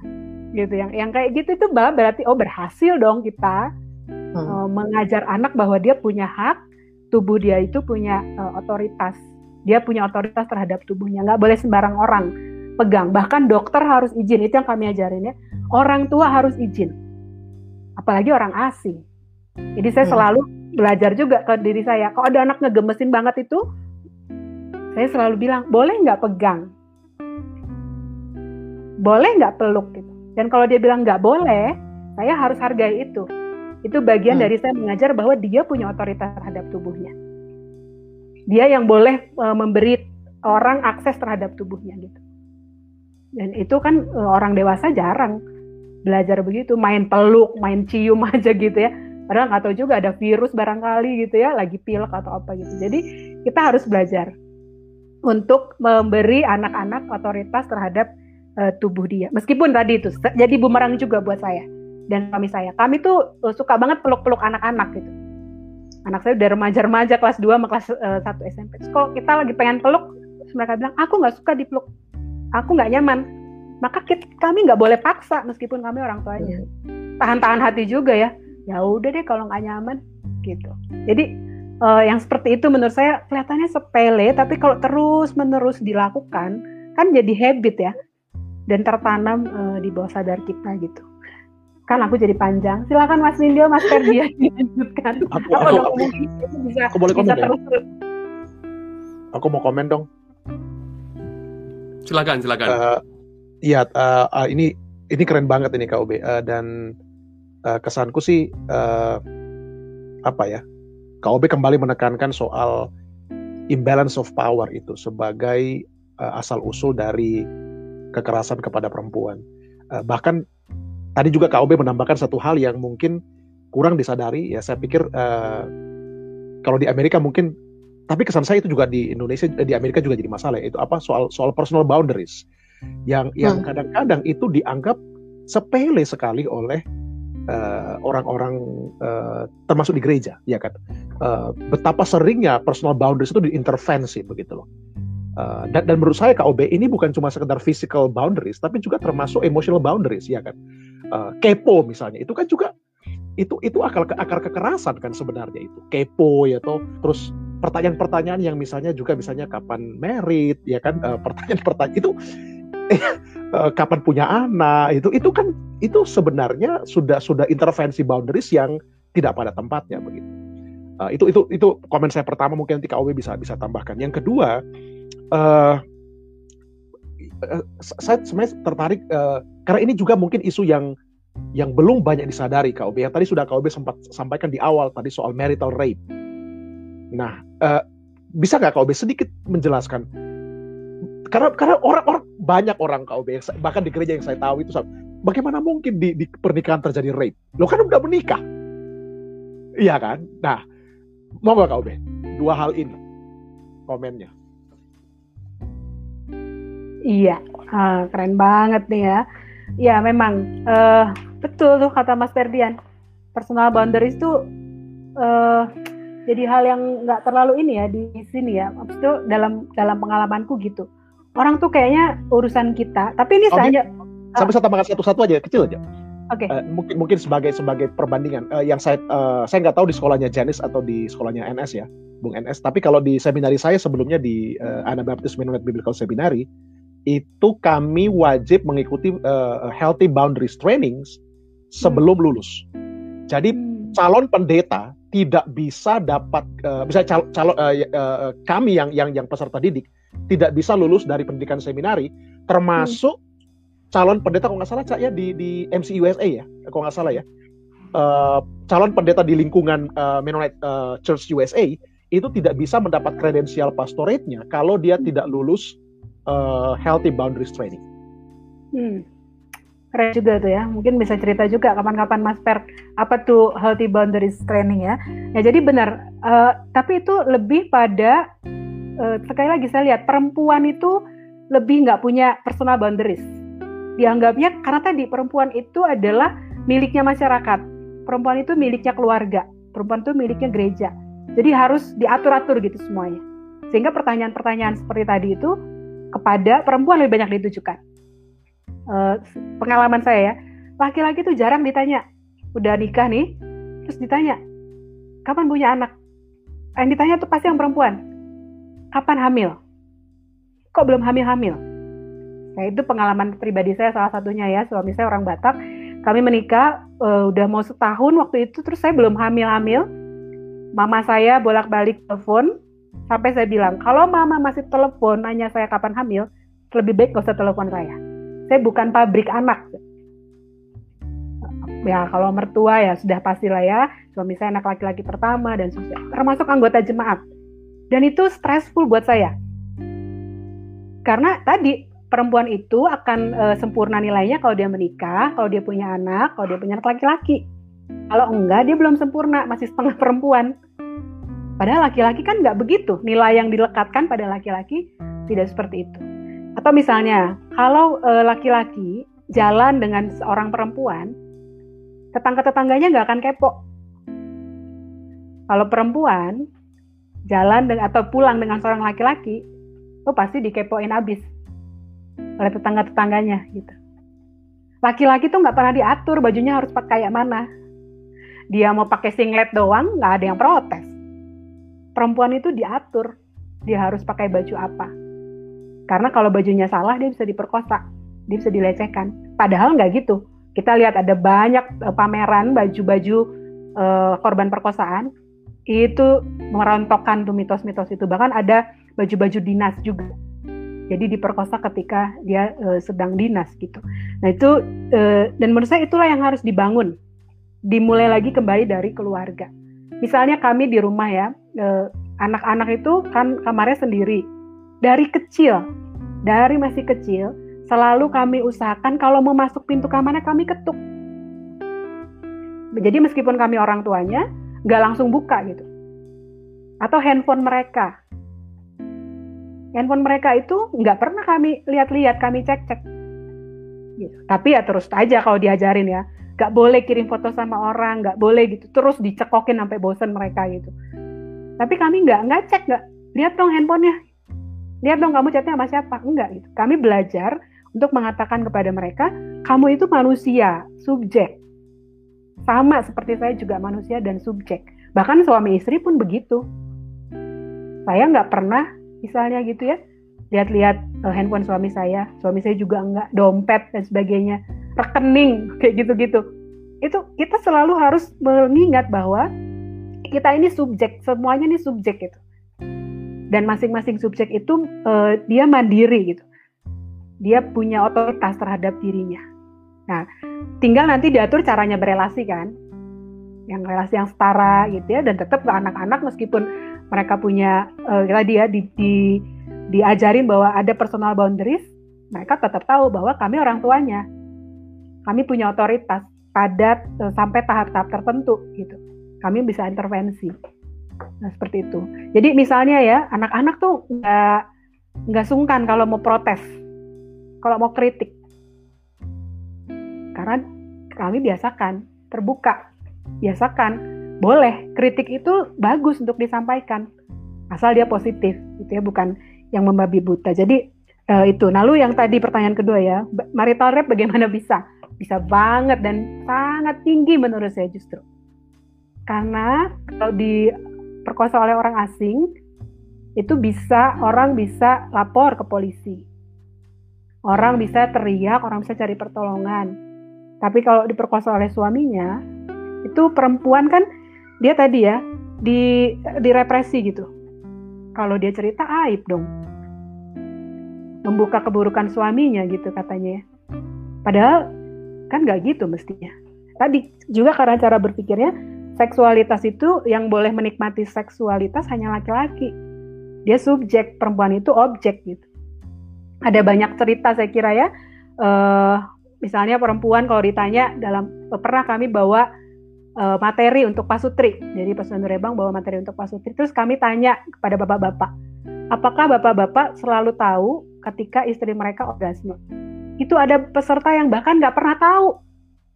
Udah berapa lama pernikahan dia nggak pernah tahu. Atau dia tanya apakah bapak-bapak tahu di bagian mana e, tubuh istrinya yang istrinya sangat suka disentuh? Nggak tahu.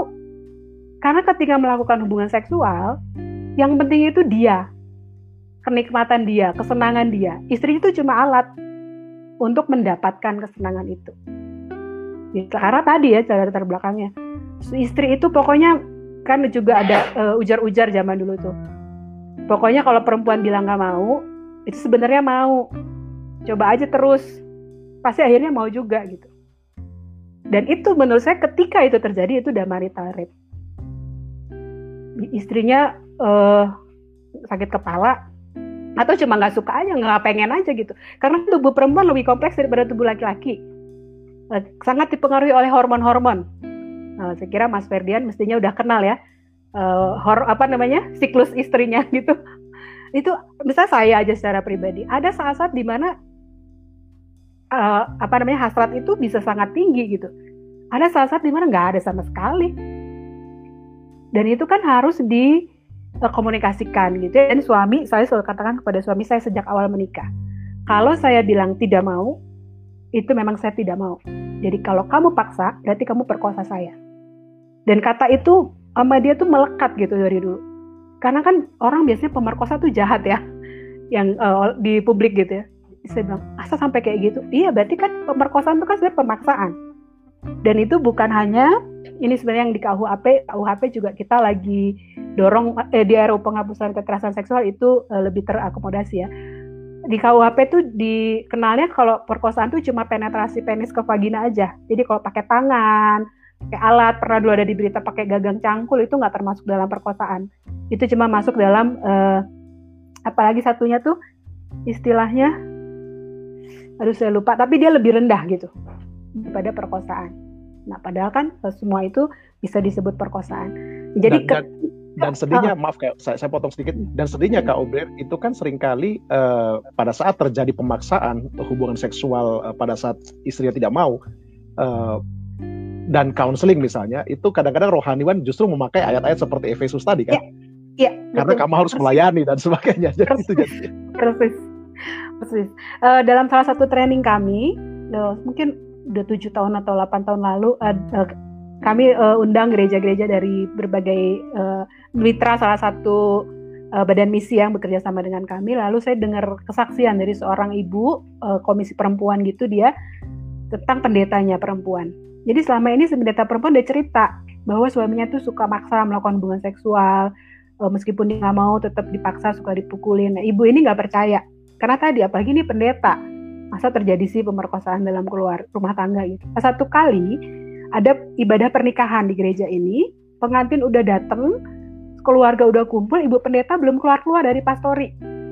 Nah si ibu ini pergilah ke pastori, dia ketuk-ketuk nggak dibuka-buka udah lama di, baru dibuka itu ibu pendeta udah make upnya udah berantakan bajunya nggak rapi dan udah nangis nangis dan dia bilang saya barusan dipaksa melakukan hubungan seksual oleh suami saya dia baru ngerti beginilah yang disebut perkosaan gitu. nah e, juga saya kira e, kita ini belum terbiasa untuk belajar soal e, perempu, tubuh perempuan dan laki-laki yang sangat berbeda e, dan ini saya belajar dari e, Nyai Nurofiah uh, teman-teman mau bagus juga tuh ikutin setiap hari Jumat uh, ngaji KGI uh, keadilan gender dalam Islam.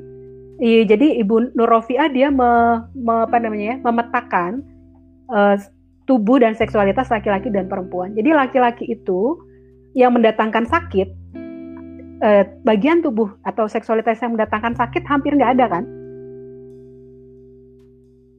Mendatangkan kenikmatan iya gitu. Tapi perempuan dia itu panjang sekali. Ketika dia haid, uh, jadi kalau relasi seksual kan uh, kenikmatannya misalnya dihitung dalam menit uh, dan itu laki-laki dan perempuan sama gitu. Tapi ketika sakit, perempuan itu haid sakit satu minggu, dia melahir hamil 9 bulan, masa nifas 40 hari, belum lagi kalau operasi dan macam-macam. Dan itu kalau tidak dikenali, tidak dilihat, dipelajari, laki-laki akan berpikir bahwa tubuh perempuan itu bisa diakses secara seksual kapan saja. Dan itulah kenapa sering terjadi pemaksaan uh, hubungan seksual atau marital rape. Karena laki-laki nggak nggak diajak untuk berpikir begitu, nggak nggak punya pengetahuan itu. Kalau laki-laki kan ready kapan aja. Dia nggak nggak ada uh, seperti perempuan gitu loh, yang uh, tubuhnya tuh dipengaruhi hormonnya, seksualitasnya itu sangat beragam dan berbeda dari laki-laki. Jadi itu saya kenapa suka banget kalau saya nggak salah ya kata berhubungan seksual kan dalam perjanjian lama bahasa Ibrani ya ada ya to know. Jadi harusnya begitulah relasi seksual itu. Terus menerus upaya saling mengenal tubuh kesenangan eh, laki-laki dan perempuan. Jadi nggak ada satu pihak yang uh, terus udah merasa kenal gitu ya tubuh pasangannya terus ya udah gitu. Karena orang berubah. Waktu masih awal-awal pernikahan mungkin sukanya yang begini. Nanti udah pertengahan sukanya begini udah tua sukanya beda lagi gitu. Jadi eh, itu pengalaman atau pengalaman seumur hidup. Dan ketika ada yang memaksakan satu pihak kepada yang lain itu udah perkosaan. Juga sering kali tuh ada itu ya kalau di Indonesia sering kita dengar laki-laki mah kalau uh, kayak kucing katanya kalau dikasih ikan asin pasti dicaplok aja. Saya selalu bilang kalau saya bawain PH emang bapak-bapak mau sampai nama kucing? Gitu jadi nggak gitu dan saya saya sih selalu belajar ya seksualitas itu kan pusatnya di sini ya di otak kita bukan di alat kelamin. Gitu. Jadi dulu kan orang bilang gitu bahkan banyak juga laki-laki yang nggak nggak punya pengetahuan ya kalau udah e, terangsang misalnya gitu maka harus disalurkan. Kalau nggak bisa sakit. Kan nggak gitu juga. Tubuh kita kan punya mekanisme. Tuhan udah ciptakan gitu kan sehingga haruslah melakukan hubungan seksual. Mau istrinya sakit kepala mau istri baru melahirkan mau istrinya uh, dalam masa kehamilan itu kayak saya dulu hiperemesis mual muntah yang sampai dirawat di rumah sakit nggak peduli. Kalau suaminya udah terangsang ya harus disalurkan. Dan sering kali ya apa namanya itu ancamannya itu kalau kamu nggak mau aku cari yang lain. Aku jajan aja gitu. Menggampangkan gitu ya. Dan ya perempuan selain karena takut tertular uh, eh, PMS penyakit menular seksual juga kan nggak suka kalau suaminya pergi gitu ya cari. Dan itu karena laki-laki nggak tahu bahwa kalau dia udah terangsang itu nggak selalu harus melakukan hubungan seksual gitu atau ada mekanisme lain kan bisa aja dia ke kamar mandi selesaikan sendiri bisa juga gitu kan. Yang kayak gitu-gitu menurut saya. Dan itu kenapa uh, apa orang punya pengetahuan yang salah? Karena seksualitas tuh nggak pernah diomongin secara terbuka. Seksualitas tuh sesuatu yang kayaknya tabu ya kayaknya ini nggak boleh dibilang-bilang gitu. Kayaknya ini sesuatu yang uh, jorok gitu saya belajar justru enggak loh. Saya malah curiga janjian seksualitas tuh inti dari uh, keberadaan kita sebagai manusia. Jangan-jangan nih masih curiga doang gitu. Jangan-jangan itu gitu. Dan uh, tadi ya saya banyak latihan juga sih dalam pernikahan kami. Bisa kok kadang-kadang kan orang bilang kan namanya laki-laki kok udah ngeliat perempuan telanjang masa nggak ngapa-ngapain? Dalam pengalaman saya bisa nggak ngapa-ngapain bisa karena di sini gitu. Pusat seksualitas tuh di sini. Pakai baju lengkap pun bisa aja. Uh, jadinya memperkosa misalnya gitu. Jadi bu bukan soal itu saya kira. Nah saya nggak tahu nih belum belum menemukan uh, caranya gitu ya strateginya. Gimana supaya seksualitas ini diomongin dengan lebih terbuka? Eh, dalam keluarga saya sih itu udah udah biasa ya misalnya dengan anak-anak saya juga itu udah diomongin. Tapi di di gereja juga udah mulai dikit-dikit ya misalnya saya suka banget uh, kalau PA tentang Kidung Agung kayak gitu-gitu gitu. Jadi orang belajar bukan sesuatu yang tabu, ini bukan sesuatu yang jorok gitu. Ini sesuatu yang diri kita loh, ini kita gitu. Sebagai manusia, tubuh kita ini kan tubuh seksual juga gitu. Bukan cuma tubuh spiritual, bukan cuma tubuh fisik, psikis, tubuh seksual juga. Dan ini menurut saya sisi yang selama ini kita eh, nggak suka bicarain, tapi ya gitu jadinya terjadi kekerasan di dalam uh, pacaran, di dalam rumah tangga dan seterusnya.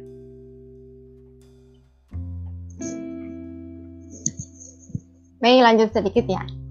Oke. Okay. Kak Obe, terkait yang marital rape ini, um, apakah di dalam beberapa kasus yang pernah Kak Obe temui, itu tuh di dipicu oleh pemahaman dari sang suami bahwa ini tuh karena ketergantungan um, korban terhadap pelaku. Maksudnya balik lagi di dalam konsep itu. Nah, uh, khususnya terkait dengan masalah ekonomi.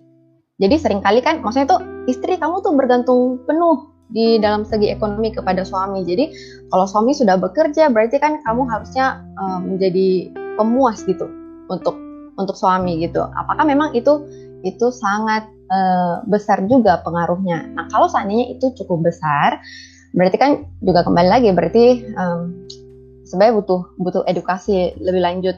Nah uh, saya nggak bahas edukasinya, tapi tuh um, sejauh mana sebenarnya perempuan tuh bisa mandiri terkait dengan ekonominya supaya dia tidak menjadi sasaran overpowering. Dalam artian dia juga sebenarnya bisa punya kesempatannya untuk mandiri. Gitu Mbak. Iya, terima kasih Mei. Uh, jadi yang pertama tadi ya, uh, memang begitu. Jadi tadi saya yang saya bilang, kadang-kadang perempuan sendiri nggak sadar kalau dia korban. Gitu karena dia kalau ikan tuh udah berenangnya di situ gitu ya. Udah nggak pernah melihat uh, sesuatu yang lain gitu. Jadi ada korban-korban yang mengatakan uh, kok mau dipaksa melakukan hubungan seksual? Abis kan dia yang udah capek kerja. Uh, ya tugas saya lah untuk uh, memberikan kelegaan kepada dia kayak gitu. Atau ya nggak enak lah kalau saya nggak melayani dia nanti saya nggak dikasih uang belanja yang seperti itu gitu ya ketergantungan secara ekonomi. Tapi sebenarnya itu kan lahir dari tadi yang awal banget cara berpikirnya. Uh, ya saya kan tugasnya sebagai istri adalah untuk melayani suami. Gitu. Jadi dia menempatkan dirinya sebagai objek. Suaminya lah yang jadi subjek. Sehingga uh, kebutuhan dirinya kebutuhan tubuhnya tuh nggak penting. Yang penting adalah kebutuhan uh, suaminya. Maka banyak perempuan yang misalnya pura-pura orgasme lah. Perempuan yang uh, dia nggak menikmati sebenarnya relasi seksual itu yang penting suaminya terpuaskan ya udahlah selesai gitu. padahal dia sendiri perempuan sendiri adalah uh, makhluk seksual gitu Nah, tapi juga uh, saya belajar ternyata ekonomi nggak jadi satu-satunya penghambat ya perempuan untuk keluar dari relasi yang penuh kekerasan. Seperti yang tadi saya cerita, ada perempuan pekerjaannya bagus, pendidikannya bagus, tapi dia takut kalau dia bercerai stigma janda itu menurunkan uh, ininya dia gitu di dalam masyarakat, di dalam keluarga. Kenapa? Karena dalam uh, masyarakat kita masih kan janda itu diidentifikasi sebagai perempuan penggoda. Kalau lihat di apa tuh truk di belakang tulisan truk tuh beberapa kali nemuin hati-hati terhadap janda gitu ya. Kenapa? Karena saya sih eh, jangan-jangan karena beda ya kalau terhadap perempuan uh, yang gadis atau perawan itu nggak ada tuh kata-kata itu. Karena kan dianggapnya perempuan uh, gadis itu belum kenal relasi seksual. Nah, sedangkan janda tuh udah tahu gitu. Jadi dianggapnya kalau kalau janda ya dia akan cari-cari laki-laki kayak gitu kan biasanya dalam masyarakat kita sehingga kalau ada janda di satu lingkungan tuh uh, istri-istri udah pada takut ya suaminya tergoda dan sebagainya. Nah itu tadi jadi uh, tidak selalu menurut saya ekonomi menjadi faktor yang menghambat perempuan untuk membebaskan diri dari uh, relasi yang penuh kekerasan. Tapi yang uh, bisa stigma itu atau juga uh, ketergantungan yang sangat kuat atau juga apa apa nilai-nilai yang dia takut nilai yang diterapkan kepada dia. Uh, karena banyak juga korban kekerasan atau ya, kalau yang bercerai itu perempuan justru menyalahkan dirinya juga. Ini karena saya kurang bisa melayani suami saya. Ini karena saya kurang cantik. Uh, ini karena saya yang nggak bisa memberikan apa yang suami saya mau. Jadi uh, dan biasanya ya ini salah satu dampak kalau KDRT terjadi uh, dalam berbagai bentuk itu uh, korban itu selalu kehilangan uh, atau gambar dirinya tuh rusak. Uh, jadi dia dia kehilangan rasa percaya diri, dia seperti ketika dia misalnya keluarga support ya harus udah cerai aja nggak apa-apa. Itu dia seperti ke kayak takut hilang gitu diri dia. Apalagi kalau yang selama ini uh, masyarakat kita kan juga masih begitu ya misalnya uh, perempuan dipanggil dengan nama suaminya Ibu Gunawan, Ibu Budi gitu ya, atau kalau nggak dipanggil dengan nama anaknya, Mama siapa gitu ya, Mama Steven, Mama siapa. Itu dia ketika misalnya bercerai itu dia seperti kayak bukan diri saya lagi gitu. Ada perempuan-perempuan yang bahkan aneh, merasa aneh ketika dipanggil dengan nama kecilnya. Uh, jadi biasanya kami di dalam uh, training juga melakukan itu ya, reclaiming terhadap diri itu. Uh, sebutlah nama diri namamu itu biasanya dipanggil siapa? Misalnya Ibu Bayu. Tapi nama kamu siapa gitu? Misalnya namanya Indri. Sebutlah perkenalkan dirinya dengan nama Indri. Itu ada yang kayak susah gitu ya nyebut nama itu saking udah terlalu lama dipanggil Ibu Bayu gitu. Jadi eh, sulit keluar dari relasi yang penuh kekerasan itu juga karena itu karena udah terlalu lama udah apa ya mengakar gitu ya udah mengeras uh, di dalam dirinya tuh identitas. Dia melekat kepada si laki-laki itu. Dia bukan subjek yang terpisah bukan subjek yang mandiri tetapi yang yang melekat itu. Sehingga ketika uh, terjadi kekerasan sulit sekali dia mau mau berpisah. Apalagi kalau keluarga gereja itu nggak support dia. Wah itu lebih susah lagi tuh mau menolong dia keluar dari relasi yang penuh dengan kekerasan itu. Bahkan kalaupun terjadi marital rape ada perempuan-perempuan korban yang seumur hidupnya dia nggak tahu orgasme tuh kayak apa sih? Bayangkan ya sebenarnya sedih kali ya hmm. kalau hidup begitu gitu ya. Berarti sama dia jadi apa? Jadi alat dong. Iya. tubuhnya tuh cuma alat aja untuk memuaskan hasrat seksual suaminya. Dia nggak pernah gitu ya me, apa namanya tubuhnya itu mendapatkan kenikmatan seksual itu. Dan itu ngeri kalau kalau buat saya ya mungkin juga karena saya uh, relasi seksualnya baik gitu ya saya uh, tubuh saya saya pergunakan sebagaimana mestinya gitu. Dan ketika membayangkan itu waduh ngeri sekali ya hidupnya gitu ya. Jadi dia hilang identitas dia nggak ada. Bahkan tubuh dia pun udah nggak punya dia lagi. Udah sepenuh-penuhnya punya suaminya gitu. Dan itu saya belajar juga. Nggak selalu kok. Kan ada orang bilangnya kalau nggak dilayani suamimu nanti uh, selingkuh nggak juga banyak juga laki-laki selingkuh padahal di rumah udah dipuaskan sama istrinya. Itu nggak jaminan gitu nggak jaminan kalau saya sia uh, melihatnya. Baik. Itu baik. Wow ini ini keren banget ya. Uh, saya sebenarnya masih banyak tanya juga ini sebenarnya ini KUB uh, eh, banyak sekali nih di, di benak saya ini termasuk uh, misalnya kalau kan Bung NS juga jadi pengajar ya. Tapi nanti lah mungkin lain kesempatan. Makanya ini tidak boleh jadi kesempatan terakhir loh ya uh, eh, KOB ya harus datang lagi siap siap saya mengikuti sabda Bapak Pendito aja Oh ya, ya pendeta NS saya ya. sudah. Belum kita ngomong tentang KDP tadi kan penting dan ya, juga betul. relasi kekerasan seksual di uh, uh, college di uh, ya. sekolah itu juga sangat sangat penting. Bung NS kan sering cerita ke saya misalnya soal uh, quid pro quo dalam dalam hubungan dosen dan mahasiswa yang di Indonesia itu sering kali dianggap remeh kan? Dosen pacaran dengan mahasiswa dan sebagainya misalnya. Banyak sekali nih KOB yang perlu kita bahas ini. Tapi tapi ini waktu terbatas ini sekali untuk untuk kita KOB uh, uh, again thank you so much KOB untuk waktunya. Thank you Janice uh, Meli untuk pertanyaan yang keren-keren.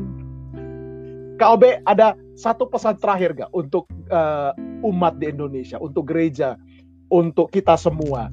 Uh, bagaimana supaya kita aware dengan ini dan bagaimana supaya kita boleh lebih jauh proaktif terlibat menghadirkan kerajaan Allah uh, lewat layanan uh, yang penting ini. Dan ditambahkan kalau seandainya terjadi mungkin ya, uh, para ya. pemirsa juga perlu resources. Ya, ya, ya, ya, ya. ya, terima kasih Mas Tindio. Aku tadi udah catat sebenarnya. Jadi teman-teman, uh, Pasundan Durebang itu kami tergabung dalam namanya Forum Pengada Layanan uh, secara Indo eh, nasional di Indonesia ada sekitar 160 lebih lembaga. Teman-teman bisa download uh, di aplikasi Google Play-nya namanya Lapor Kasus.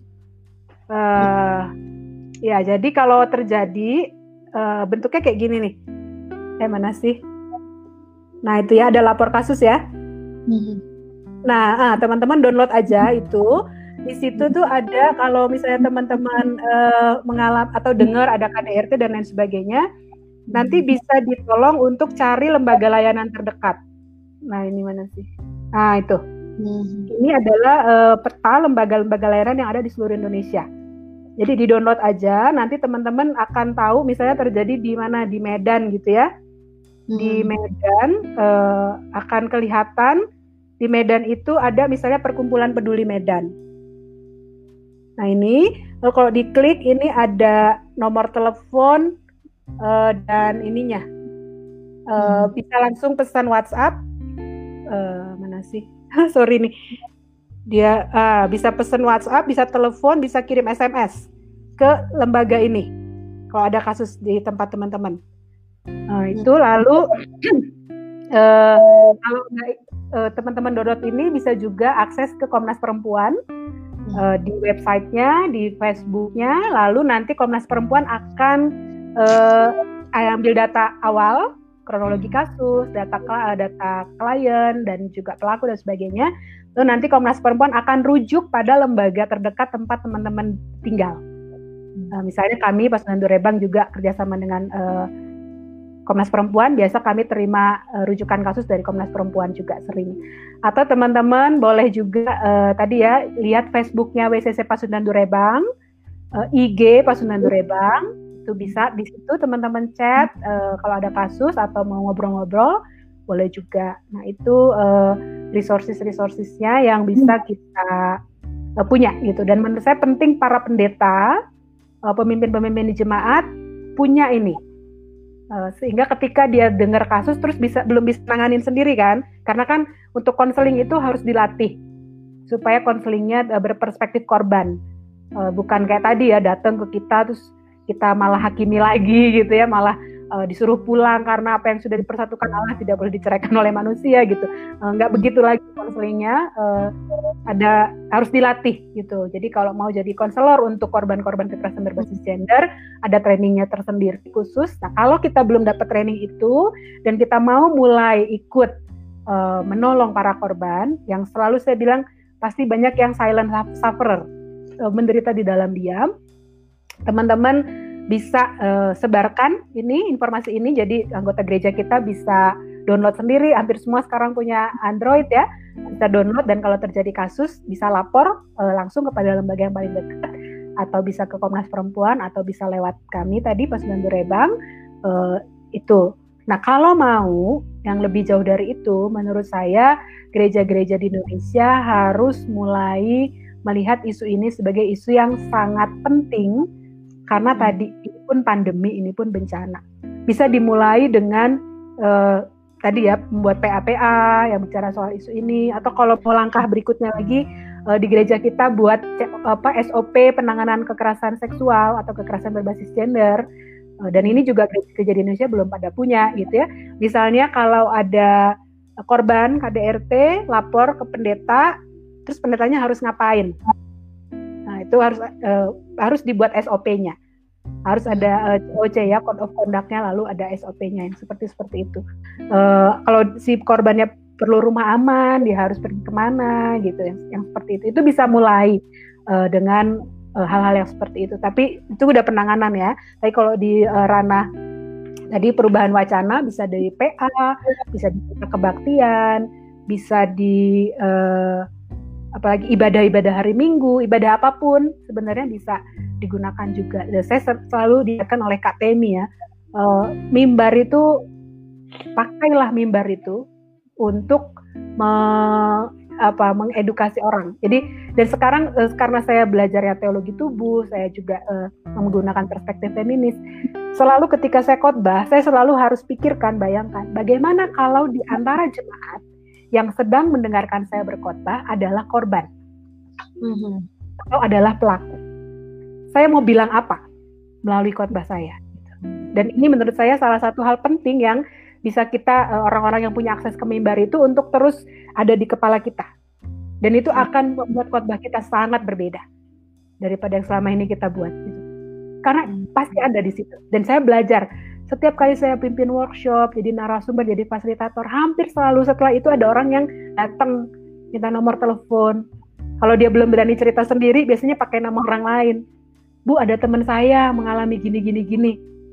tapi ceritanya detail jadi saya udah langsung nyala antena saya gitu oh mungkin dia gitu yang yang seperti itu gitu jadi uh, saya sih kalau untuk gereja secara organisasi agak berat ya kelihatannya gitu tapi kita bisa mulai dari kita. Hmm. orang-orang yang ada dalam gereja anak-anak muda seperti Mei, Jenis gitu ya atau uh, awam tapi yang seperti Mas Ferdian atau uh, kayak Mas Nindyo yang memang punya uh, apa namanya diberi ada tahbisan khusus. Kita pakai dulu diri kita resource yang kita punya pertama kan diri kita ya. Itu dulu gitu. Kalau kita di gereja belum dikasih ruang ya secara personal kita ciptakan ruang seperti tadi kelompok biblika progresif itu adalah cara kami menciptakan ruang. Kalau gereja-gereja nggak mau bikin PA model begini kita bikin aja kita pakai YouTube kita pakai Zoom. Gitu. Jadi uh, apalagi zaman sekarang ya. Jadi menurut uh, saya mau ajak nih teman-teman saya mau provokasi dalam tanda petik uh, mari kita jadi anak-anak durhakanya patriarki. Supaya dia bisa pelan-pelan mati gitu ya meskipun ya nggak tahu berapa ratus tahun lagi tapi minimal kita tidak jadi pelaku. Hmm. saya semangat ya Mas Ferdian Mas Nindyo minimal tidak jadi pelaku. Kita minimal tidak jadi korban. Teman-teman yang perempuan minimal tidak jadi korban. Dan kalau kita bisa menolong satu orang lagi dua orang lagi tidak jadi pelaku dan tidak jadi korban menurut saya itu udah kemenangan-kemenangan kecil. Kalau kita bisa masuk di struktur organisasi dan bisa mengubah kebijakan, oh itu udah haleluya banget tuh. Udah kemenangan besar banget gitu. Atau di hmm. kampus gitu kita bisa ngajar orang yang lebih banyak, itu udah kemenangan besar. Tapi mari mulai dari diri kita, edukasi diri kita, terus antenanya nyala karena tadi kita semua nih anak kandung patriarki. Mari belajar jadi anak durhaka untuk si patriarki supaya Eh, nggak uh, banyak lebih banyak lagi yang jadi korban dan kalau ada orang yang jadi korban di sekitar kita dia tahu dia nggak sendiri minimal dia tahu ada model laki-laki kayak Mas Ferdian ada model laki-laki kayak Mas Nindyo dan nggak semua laki-laki kayak suaminya kayak pacarnya yang adalah pelaku kekerasan dan kalau kita ada korban teman-teman korban di sekitar kita minimal mereka tahu ada kayak Jenis ada kayak Mei yang kalau mereka percayakan cerita kekerasan yang mereka alami itu ceritanya akan dihargai akan dibantu, akan dicarikan pertolongan. Begitu aku kira uh, wow. penutupku yang Keren mungkin nggak terlalu sistematis tapi mudah-mudahan menginspirasi. Dasyat, dasyat, luar biasa. Dasyatulah, luar biasa. Thank you banget kau, kau thank you. Yes, ini ini luar Sama-sama. biasa. Ya. Uh, penuh dengan data, bahkan juga penuh dengan pengalaman uh, yang real begitu. Dan uh, termasuk juga tadi KOB banyak sharing tentang personal experiences dan reflection itu buat saya spiritualitasnya juga dalam sekali. Uh, aduh, KOB ini ini terlalu banyak kami berterima kasih uh, untuk KOB malam uh, malam hari ini. Dan jangan bosan kak, harus Siap. datang yang kedua karena tadi seperti NS bilang masih banyak topik-topik yang bisa dibahas. keren keren teologi keren. Uh, dan menurut saya ini ini penting ya uh, karena kan selama ini uh, orang mungkin pikir oh ngomongin teologi tuh nggak ngomongin yang kayak gini-gini gitu ngomongin yang konsep-konsep uh, yang pelibet-pelibet itu ya. Tapi menurut saya inilah berteologi. Ya itu itu aduh apa itu manusia lama kami kak Omi. Mohon maaf. Terima kasih banyak Kak Omi. Terima kasih Janis thank you Meli. Thank you Bung Enes. thank you Janis kita jumpa lagi di edisi berikutnya pemirsa. God bless you all dan keep safe, keep, keep healthy. Bye.